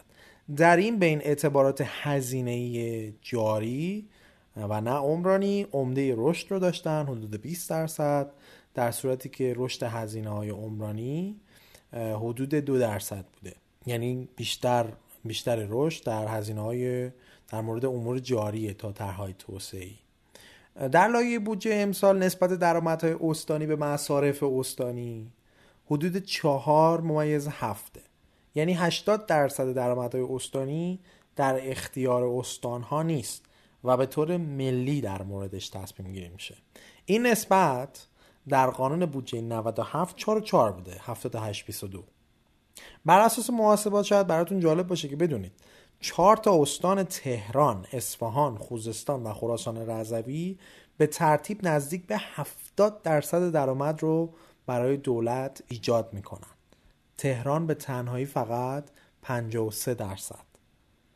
درآمد هم یادمون هست دیگه فروش نفت نبود درآمدهای مالیاتی و غیر مالیاتی که اول توضیح دادیم در قسمت مالیات ها خب حالا این چهار تا استان که بیشترین درآمد رو ایجاد می‌کنن آیا بیشترین هزینه هم در این چهار تا استان به نسبت انجام میشه؟ یه ضریبی وجود داره به اسم ضریب بازگشت. این ضریب حساب می‌کنه که یه استان چقدر درآمد ایجاد می‌کنه و چقدر به همون استان بازگشت داده میشه براش خرج میشه. در لایه 98 این نه تا استانی که میگم ضریب بالای 100 داشتن. یعنی نه تنها کل درآمدی که ایجاد کردن خرج خودشون شده بلکه اضافه تر هم دریافت کردن. این یعنی به تب استانهایی بودن که ضریب زیر 100 داشتن. این استانها به ترتیب اینهان ایلام، کوهگیلویه و بوی رحمت، سیستان و بلوچستان، خراسان جنوبی، لرستان، کردستان، چهارمحال بختیاری، گلستان و خراسان شمالی. مثلا ضریب بازگشت ایلام 216 است. یعنی دو برابر درآمدی که ایجاد می‌کنه براش قرار هزینه بشه. خب می‌دونیم که ایلام یکی از مناطق کم برخوردار ایرانه. خیلی جالبه که بدونید کمترین هزینه برای تهران میشه به نسبت درآمدی که ایجاد می‌کنه.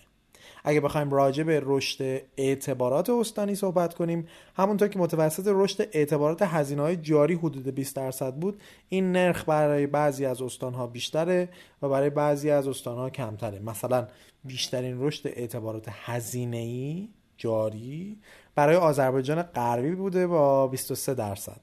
اما متوسط رشد اعتبارات عمرانی و سرمایه یک ممیز نه درصد بوده که بیشترین این رشد برای استان بوشهر بوده با 17 درصد رشد. در مجموع 18 استان رشد مثبت داشتن و 13 استان رشد منفی. مثلا استان بعدی که بیشترین رشد اعتبارات عمرانی رو داشته کردستان بوده بوده که میگم یعنی امسال 3 ممیز 8 درصد. و فارس هم 3 ممیز یک دهم درصد. حالا برای اینکه این درصدها رو کمی ملموس کنیم بیایم سرانه اعتبارات هر استان رو بگیم. سرانه هم یعنی بودجه هزینه هر استان تقسیم بر تعداد ساکنانش. خب سرانه اعتبارات هزینه استانی حدود 154 هزار تومن و اعتبارات عمرانی حدود 137 هزار تومنه به طور متوسط. ولی خب همونطور که گفتیم همه به یک تصاوی این رو دریافت نمی کنن. مثلا این رقم برای ایلام سرانه اعتبارات هزینه ایش 460 هزار تومنه و اعتبارات عمرانیش هم 412 هزار تومنه یعنی سرانه هر ایلامی 872 هزار تومن سر جمعه که براش قرار هزینه بشه در صورتی که این عدد برای تهرانیا برای اعتبارات هزینه ای 58 هزار تومنه و 19 هزار تومن برای اعتبارات عمرانی که در نهایت 100 هزار تومن هم نمیشه. یعنی برای اون ایلامی بیشتر قرار هزینه بشه تا اون تهرانی. این قضیه هم به خاطر اینه که مناطق بر اساس میزان محرومیتشون و برخوردار بودنشون بودجه دریافت می‌کنن و عدالت منطقه‌ای باید همونطور که اول گفتیم که یکی از معیارهای یک بودجه خوب هست باید در نظر گرفته بشه. و این هم نگاهی بسیار اجمالی به بودجه به صورت کلی و بودجه 98 به اختصار بود. امیدوارم که از این به بعد خبرهای مرتبط با بودجه رو بتونید با راحتی بیشتری دنبال کنید و سالهای بعد راحت تر لایه های بودجه رو بررسی کنید و بدونید که دنبال چه عددهایی کجا بگردید